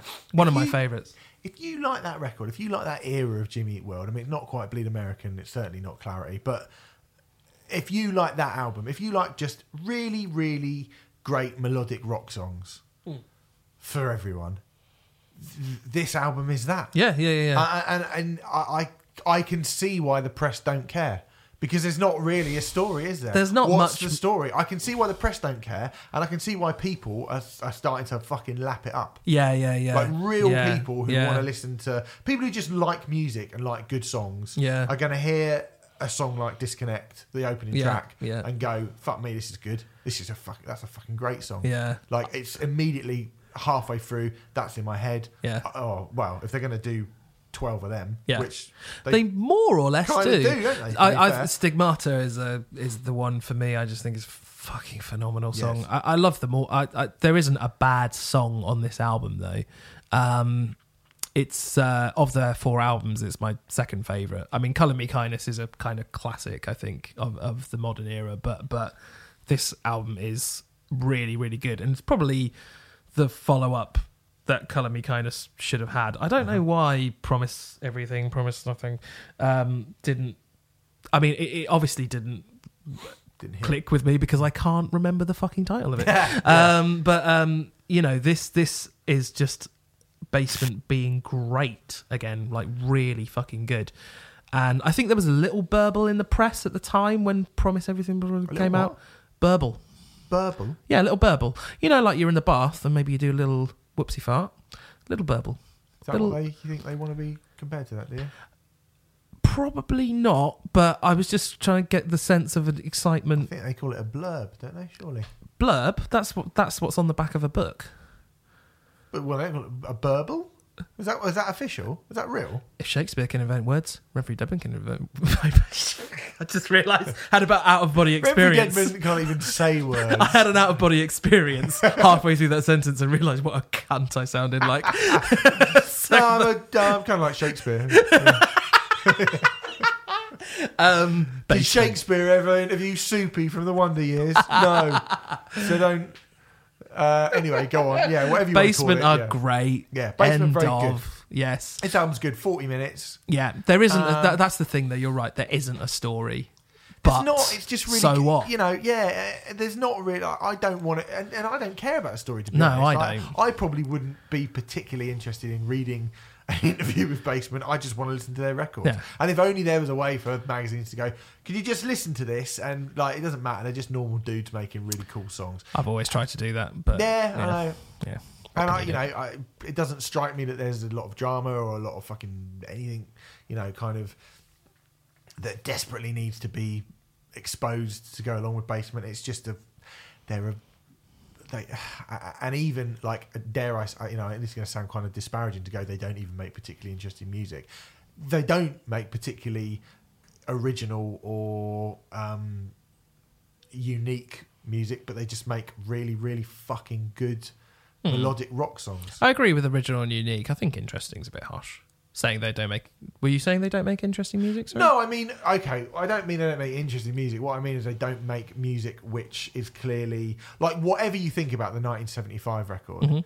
All that shit's interesting. Mm-hmm. Sure. Whereas Basement just put an album out full of fucking tw- and it's 12, 12 songs that are all all of them are between three minutes and four and a half Yeah, minutes yeah, long. yeah. Every single one of them are. Every single one of them are melodic rock songs. Yeah, there's About- one. There's one ballady one, but there's Yeah, one, yeah, but even that. Yeah, yeah, yeah, that. Um, uh, melodic rock songs that are about, you know, something. well, they aren't they? You know, you know, and and they're not about he- fucking doing heroin in the car or anything. Do you know what I mean? They're just about, hey, you know, love's nice, life's okay. Yeah. This is this, Yeah. and you go, yeah.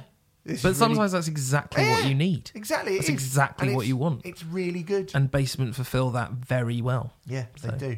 Um, so, like we say, it's not really much of a story. But It's listen ju- to it, it's good. You what? But, it's, listen to it, it's but good. listen to it. It's it's, it's bloody good. It's bloody bloody bloody good. In fact, I would say I really like this record. Three bloodies, eh? Yeah, bloody. bloody I went all Alan Sugar then. It's bloody, bloody, bloody, bloody, bloody, bloody good. You're fired. Um, so anyway, yeah, that was Basement. Um, the next record we're going to be talking about is from another band that I brought in. Oh yeah. Uh, the band are called Wire Love. It's a weird name, isn't it? Very weird name. Um, and the album is their debut album. It's called Leave the Bones. This is the debut album from a German post-hardcore collective. Yes. Um, Can I, can I start this with a question? with it. Yes, you can. Where did you find this, Steve? I actually, I've already spoken about him, and this is why our answer is cool in so many ways. Jonathan Selzer at Metal Hammer Hello. sent this to me. Second mention. Yeah, Lovely man. said, "Can you review this for me in the Right, magazine?" right. I'm getting in first. I think it's going to be on the next Hammer, so Right. it's fairly new. Uh, it's uh, a, a, it came out last week, didn't it? Yes. Yeah, once we record this. Yes, yes, yes. So yes, it's very new. It's very new. Yeah, so I reviewed it in Metal Hammer. And I'm Uh, going to talk about it now as well and say basically the same thing. Um, I this is fucking great. It's good, it? The reason I asked that um, is it's a this is a really good album. Like in terms of um, it's sort of post-hardcore and this like these arms are snakes, these arms are snakes. Hopesfall, bit of botch. I feel like I talk about botch all the time, probably because I fucking love them. Um, interesting. Oh, sometimes awkward, sometimes Fugazi esque bits and pieces, bit heavier than that, but you know, post hardcore that goes in interesting directions and sometimes has a kind of um there's sometimes a bit of buildy build like post rock kind of stuff. I mean, it's just really good. I think the reason I mainly asked this is because A, I'd never heard of them at all. Um, I went on their Facebook page. They have less than 300 likes. I know. They Why? are tiny. Why? Well, they're a new band. They're a brand new band. It's their debut album. They've I got one EP and this out, I appreciate that, but but that's not a brand new band. Is a band who have started rehearsing, like, Yeah, like yeah, you know, like they. Well, I they're just- German. Okay, well, let's, if we dissect it, they're dissect a. German post-hardcore band. Yeah, who yeah. sound like the, the, for my money, the golden age of. I've always said the golden age of hip hop. I'm going to say it again, the, or the glory years of post-hardcore. Post-hardcore Yes. now is a completely different thing to this. Yes. this reminds me of. Um, You're gonna say like Victory Records and stuff. yeah, well, yeah, yeah. I, I mean, I was going to say like kind of Revelation, Right, right, right, right. Um, Trust Kill, Yeah. kind of stuff. Like, Yeah. I mean, we mentioned Hopesfall, Yeah. you mentioned Botch. Yep. I would put in the kind of maybe not Cave In, although I do like saying Cave In, but like Misery Signals, Yeah. all those kind of bands. Um, Poison the Well at parts, Yes, definitely. uh, Poison the Well, yeah. certainly yeah. the kind of you know you come before you, Yeah. Poison the Well, um, and not the kind of whiny, simpering, Certainly not. Radio post-hardcore that you think of now when you think of the, the term post-hardcore if you're Mm. thinking about it in the modern era so they're making music which is clearly very influenced by music that came out 18 years ago and no one really talks about or listens to anymore like how often do people talk about misery signals who are who are, Yes. our age Yes. and even people True. our age rarely do. So I listened to it and I was like, "Fuck me, great!" Like somebody's making music which sounds like someone's making post-hardcore that sounds like post-hardcore. Mm. Hooray! and really good as well. Yeah, it is I mean, isn't they um, that like the opening track, "Symmetry," just starts. It's, you know, it's really quite brutal and stuff. But then towards the end, it has this almost dream pop, dreamscape kind of quality to it. You Yeah. know, and they use that a few times, but every on the record, but every time it just sounds fucking brilliant. Like the last song is like seven and a half minutes or something along those lines. I can't remember the name of it. Uh, Bones Yep. um, and just builds and builds and builds. You know, that's where the kind of like post rock thing comes in a bit, but like to this absolutely mesmeric. There we go, Shakespeare. Um, ending, you know, and it, it just it's pretty brief. It's it's kind of how long is this record? 35, 40 minutes. Forty minutes. Yeah. Yeah. Thirty-nine minutes. It's really. I, I just I was just stunned by it. You gave it this to me a couple of days ago, and I put it on. I'm just like, why are people not talking? I mean, I suppose you've just answered that question, but I, I like. I feel like they should be a lot bigger than than they are, and I do appreciate Germ- like they're from a weird part of Germany as well, aren't they? They're Uh, not from like Berlin. I don't know where they're from. I think it's it was a place I had not heard of in Germany. Okay. So, um, so maybe it's that. I don't Not know. Berlin. It's, it's, it, it ain't Berlin. Oh, so like Munich. No, never it heard does, you know before. it does begin with M, but I don't think it was Munich. I can't remember. Um, I've been to Munich, so I've definitely heard of Munich. Right. But um, You're hard.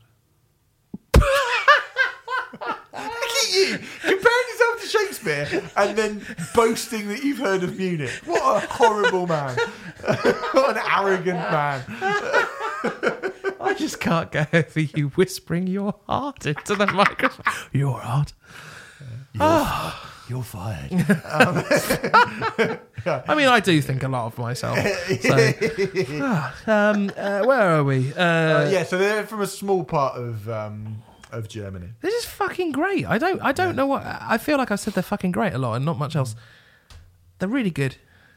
They are, they are. I mean, I think you know, like Red Dress, I really like. It's Mm. fucking that's a wicked song. And then you get a song like Luminance Forever in the middle of it, which, like you say, brings in this like post rock influence to it as Yeah, well. yeah. So it's I not, heard. I had a bit of Fugazi on that track as well. Yeah, yeah, heavy, yeah, uh, yeah. heavier than Fugazi, but Fugazi. but it, yeah, they, they've definitely they they wiry seem, feel. they seem to be a mix between um, the sort of what you'd expect a German post-hardcore, because I think you can listen to you listen to this, and once you know they're German, I think you could go, ah, well, yes, I can sort of hear that. were um, Waterdown were German, weren't they? bit. Waterdown were German.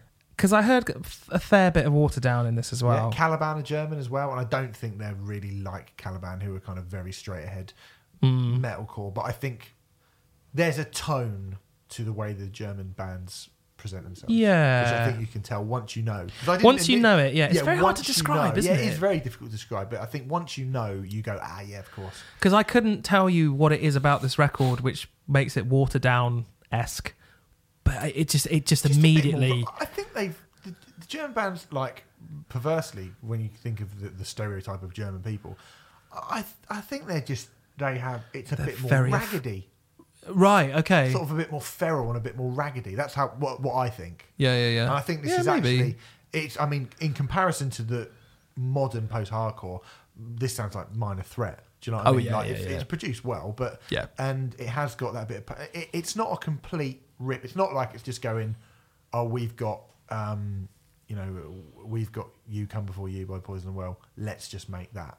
Like it doesn't do that. It, No. It's not completely original. and It really does remind you of the kind of like I say, "These Arms Are Snakes," Yeah, it's harking Good. back to an era. but doesn't just completely rip that off. So I No. think, I think it's cool. It's a good record. I really like it. It's sort of rem- Do you remember what was that record that um, the two brothers from Thrice did last year? oh, um, ah, you tosser! Why do you ask me that when I? It's called Honey Blush, or It's definitely not called Honey Lush. no, it isn't. But I had to say something. There was a record that was released by the brothers of Thrice Yeah, last year, which I which was did. reminiscent of this kind of thing, and it was also very good. yeah, I Um, did interview the geezer from Thrice about that record for Hammer, and oh, you fucking asshole. I cannot fucking remember. This- I can't remember what it's All called you're either. It's doing really is annoying. making people realise how shit we are at actually knowing stuff. The memory does not remain. Little they- they Metallica called reference there. Metallica. um, but anyway, Um, uh, but it's reminiscent of that record. I think this is better than that record, though. I have to say. I do as well. Yeah, yeah. Yes. Yeah, I do. but that record was pretty good. Yeah, it's so. good. So anyway, that's called "Leave the Bones" by Wire Love. that was a very chirpy way to Leave say the bones. leave the bones. Oh, Gromit. Um, rubbish. Uh, anyway, last album of the week, and then we're going to fuck off. And I'm going to kick you out of my house because, yeah. I feel like I've really offended you this week. What have I done? like, you know. It's all part of the fun, isn't it, Remfry? Yeah. It's all fun. part of the fun. Yeah. All right, we actually just edited a bit of the podcast out then, which we don't often do Mm. because um, Because I drew Right, on. Jaffa Cake. I said something hugely offensive, um, which I'll happily, uh, if you DM me on Twitter, I'll happily tell you. But um, just don't go screenshotting it and send it anywhere. And then Remfry thought he was so offended that he decided to draw a pen on my wall. not, not out of retaliation. I think I just had the lid off my Couldn't pen. You were like, whoa. I was laughing anyway. uncontrollably and it just went, "Ah, I think we don't do it again for fuck's sake. lid's on. Good. Um, so we, I think we finished doing Wire Love Leave the Bones, and we move on to our last album, which is by Car Seat Headrest. It's called Twin Fantasy. Open brackets, face to face, close brackets. Now, shame on me, Remfry, because this band. Shame on you. This band, this is the 11th album from the American indie band. What the fuck? And actually a reworking of their sixth album, Twin Fantasy, Yep. uh, from 2011. Yeah. They headline Brixton Academy. I've never even heard of this band before. Um, I will say this Something? sucks balls. Um, to say this, they they booked Brixton Academy, and then I think it was um downgraded to the Forum. However, they did do two show. I think they did two shows at the Roundhouse earlier this year. I think the only reason that that show was downgraded is because they've come over a lot, basically. But you know, pedant factories, pedant factories. Good. Anyway, So um, they haven't been a band long Car enough had so Car have 11 albums. yeah, in terms of um, their output, this is the band I was referring to when we talk about Thou. Um, so Thou have done, you know, five albums and a bunch of EPs, blah blah blah, in thirteen years. Car Seat Headrest have done eleven albums in nine years, eight years. I think they formed 2010. That's unbelievable. Um, it basically started out as Will Toledo, um, this one guy who's in the band, and he was basic. He was it was all it started out as is him recording stuff in his bedroom and releasing it on Bandcamp. The first four albums, which are called one, two, three, and four, um, were released between May and August in 2010, and they are albums. They I are. right? They're, Yeah, they're, actual fucking full length they're like full length, 15 songs, 70 odd minute albums. And they are just him as a teenager at that point. This is the other depressing thing. He's 28. He's 28. He's 28. Fucking hell. He looks young. I saw a picture. He does him. look young. Um, but he just basically started recording music, whacked it up on Bandcamp, just because, basically, because he could. Um, but didn't really expect anything from it. And then uh, people started sort of latching onto it, and then he was like, "Oh, I best I better get a band together, I guess." Did a few, yeah, did a few more releases on Bandcamp. Then Matador got involved in 2015, I think, record label and uh, released his first full band album, which was Teens of Denial, I think. No, it was Teens of Style, sorry.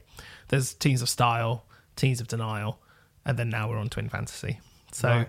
complicated, convoluted, interesting history, but basically they've done a shit ton of music, and They Will. Toledo is a fucking genius as far as I'm concerned. Um, yeah, no, yay. front in Pavement. Beck fronting Pavement. Hello. Is that what we're listening to? Because that's what I'm listening to. This is when I listen. I mean, I'm coming in as an absolute layman to this band. I know nothing. I don't know any of that stuff. I know it was Will Toledo uh, was like the, the main dude. I know that. Yeah. I looked on Wikipedia. This is their eleventh album, and I did go fucking hell. And then saw that they'd only been together since 2010, and I did go that's absolutely biz- It's mental. mental. I know this is a re- this is a reworking of an album which I haven't heard. Yes, I will say. Excuse me. I will say that if you purchase this record uh, on vinyl or CD, um, it's either a double CD where you get the original on CD and the new one, or it's like a four LP box set. So you do you do actually it's quite nice package because you do actually get both records and you How can compare and different is contrast. this? Um, fairly different. Um, it is produced well for starters. Right. Um, with the greatest of respect, we are talking about someone who's doing recordings in their bedroom as a teenager. The early, some of the early stuff is not brilliantly produced. The lyrics are far clearer, which is great because his lyrics are fucking hilarious in a lot of cases. Yeah. Just absolutely, utterly brilliant. Sober to death. Sober to death. The Yeah. antithesis of you. isn't? There's, there's well, fuck it. Whilst we're on lyrics, there's this um, there's this song "Bodys" where um, he sort of breaks the fourth wall to bring out an actorly term for you and I for our past. No. Um, he breaks the fourth wall and kind of says, and and in the song, the lyrics are, "Is it the chorus yet? No, it's just the building of the verse. So when the chorus does come, it'll be more rewarding." And then and then it continues for a bit, and then the chorus comes in, and it's just like, who thinks to do that sort of shit? It's fucking awesome. In some cases, this this version of the record is actually ten minutes longer than the original. I was going to say, I mean, Beach Life in Death is 13 minutes long. I don't Yes. know how long it, the original version of it is, Well, but- actually, the key song is uh, that's longer is oh Famous Prophets? Famous Prophet Stars. 16 and a half which minutes. is 16 minutes and 10 seconds or something along those lines. The original version was only 10 minutes. Right. There's this really beautiful piano refrain bit at the end, which he's just ah. added to it, which is That's fucking amazing. A as well. brilliant, Yeah, that it's part, yeah. Really good, that. Um, I have to say, actually, because I I need to critique this album in, a, a bit at least. So here's what I've got. Um, that 16 minute song is there's two epics on the record. The 30, the uh, beach beach Beach Life in beach Death. life and death, and um, famous. What was it? well, You just said it. Famous prophet stars. Those are the two epics on the record. I do think Beach Life in Death is more um, successful in Okay. just in terms of like the the beats and the gear changes and the way that it goes into lots of different kind of uh, places. But this is the the beautiful thing about this band is they're just so kind of free flowing. It almost feels like Will is uh, conducting them through Yeah. his lyrics and through his words. I mean, Beach Life in Death goes through three, four, five different gear changes, and it is it, it, it's just a journey of a song. I had but- no idea that it was a. I, I I really thought, oh, it's going to run to another track. And I was like, God, fuck, it's the same No, song. it's the same song. Yeah, yeah, yeah. I yeah. mean, not listening, just sort of putting it on and then going off and doing my own thing. Yeah, I Yeah. did think that. But they also have songs like the song after Beach Life in Death is um, Stop Smoking, We Love You, which is one and a half minutes long. I know, it's mad, and it's it? him on an acoustic guitar, just basically going, Stop smoking, we love you. Stop smoking, we love you, and we don't want you to die. And but that song is as good as the like. It's not like a throwaway thing. It's just like he does whatever the song demands, but in some cases he goes on these really wild, crazy adventures and has this amazing band following him in a very kind of college rock alternative. I've, I hear a lot of Pixies in Car Seat Headrest. Um, Yeah. that kind of thing, you know, and, and it, it's they're a difficult band to talk about because I don't know. Do they sound like anyone? I mean, Beck fronting Pavement is pretty good, but it doesn't paint the whole picture. no, no, does it, it, doesn't. I mean, I, I would add stuff like Daniel Johnston. Yeah, There's a bit of that. It's all the Pixies again is, is a good shout. yeah, There's so much of it that um, even even at points, little tiny tiny points, So even like especially if you've got his bootlegs, like Ryan Adams as well. yeah, Like yeah, yeah. it's such a an it's such a cool mix. It's a re- it feels like a really cool mix of when so when we did our um our uh, albums of um not our albums our, our vi- Venn, The Venn dia- diagram. Venn diagram and we were talking about indie and I went oh indie's really an English thing I was gonna Like, ask in you my about head this. I was Yeah, like yeah, indie's yeah. a sort of English thing but then when I listen to this and I go this feels like a kind of journey through all of American indie music. Yeah. Like bits of Talking Heads. Yeah. And bits of Ben Folds. And Yeah. bits of Ryan Adams and bits of Jack White and bits of Pavement and bits of Cake and bits of Yes. Pixies and uh, you know and bits of Daniel Johnston. Yeah. And I was like, it's. And he reminds me, he's got the same. I mean, we spoke about the Dirty Projectors, and oh, I forgot the guy. So the Dirty Project, the guy in the Dirty Projectors, David Longstreth, who is the kind of the the sort of mastermind behind it. And that album doesn't sound like this at all. The one that we No. spoke about doesn't sound like it. That's more kind of it's much more dancey and, and poppy and kind of trumpety, whereas this is much more angular and um, Uh, deliberately kind of difficult, although still Obtuse catchy. sometimes. yeah, It- yeah, really. still when it really wants to be catchy. catchy, it's really catchy. yeah, catchy. but yeah. it feels like that Dirty Projectors album felt like it wanted you to like it, whereas I'm not sure that this. I'm not sure he gives a shit. Not you- always, Yeah, I'm not sure if he gives a shit whether people like it or not. No. I think that's quite a cool. Thing. Yeah. it's got a real like slacker vibe to it, and yeah, and um, I think that Dirty Projectors um, comparison is interesting because what I was saying about it being free flowing and Yeah. you never know quite knowing where it's going to go next. Whilst these, whilst the Dirty Projectors and Car Seat Headrest don't sound the same, they both have that quality. To yeah, them. they do. Yeah, it just Definitely. it feels like one of them wants to make an album that will make you dance, and the other one wants to just do whatever the fuck it wants to do. Do you know Yeah, I mean? it feels but- like a kind of wild animal. Uh, it's really good. It's It really good, and it reminds me so much of so many. I mean, that's it. Like when we, we obviously we're talking about to bring everything back round full circle. Talking about the 1975 and comparing it with Radiohead, you go, well, this doesn't actually sound like Radiohead Mm-hmm. in any way, really. Like apart from you making a computer voice in, like it doesn't actually Mm-hmm. sound like Radiohead. It's not really got anything to do with the.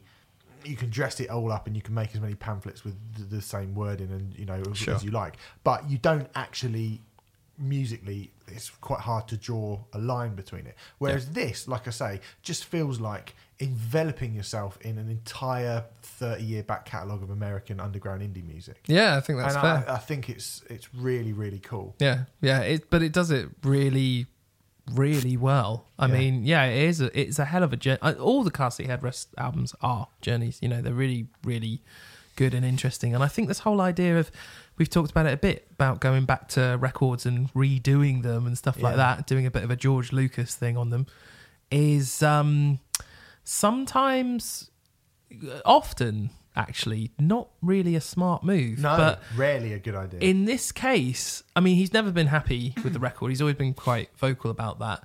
But in this case, he really, I mean, I'd be hard pressed to anyone who says, oh, the original is better. I'd just be like, well, your opinion counts for nothing because it's just, it's just one of those things where it's just so starkly like, yes, this version is so clearly better and is so much better realized and a bit grander. And you know, I've had um this album came out in February, and I've had the double disc for for ages, and I re-listened. You know, I'd never had it on CD, so I sort of listened to it on CD. I was like, hey, and then listened to the revamped version, and I've not gone back to the original since. right. Okay. That's interesting. And it's an album that I was familiar with before, and it's like, yeah, it's it's it's brilliant. Um, you know, I I. I it, it, it's I think he just defies conventions in so many ways in Yeah. that respect, you know. Um, and it is interesting. It does feel like a bit of a cult thing. What you're saying about like, you know, he's done two shows at the Roundhouse and Forum and all that kind of thing. He does feel like people who know him are fucking obsessed with him, yeah but for some reason, uh, it hasn't kind of. May, maybe because it is sort of willfully obscure in a way. Yeah. Maybe it maybe it is something to do with it, kind of like being like, "Oh, you can like me if you want. I don't fucking care." Yeah. And there is that feeling to Well, it. it does feel but- like it. I mean, like I say, I'm, I obviously haven't been looking that hard, but I never even heard of him. Yeah, interesting. Okay. Yeah. So Um, anyway, but it's uh, it's obviously a thing. So it's Twin Fantasy. Um, This is a great record, but I will say I don't even think this is his great best records. Um, Teens of Denial, uh, Okay. his previous album, is fucking unbelievable. And if Right. you just want to hear one song by Car Seat Headrest, may I point you in the direction of Killer Whales slash uh, Drunk Drivers, okay. which is a which is a song title by the way. Killer Whales slash Drunk Drivers, yeah, yeah, right, um, um, which is phenomenal and just has everything. Cool. um, Well, let's give you a little recap about what we've spoken about, and then we're going to fuck off. So we started with the 1975, a brief inquiry into online relationships, which is well, it's a 1975, isn't it? Um, Dance on the Blacktop by Nothing was the kind of disappointing third album from the shoegazy band. Um, Ocean Wisdom's Wizville was the rapper, the Brighton-based rapper, the fastest rapper on earth. I'm rapping. I'm rapping. I'm rap rap rapping. Oh, I don't do that.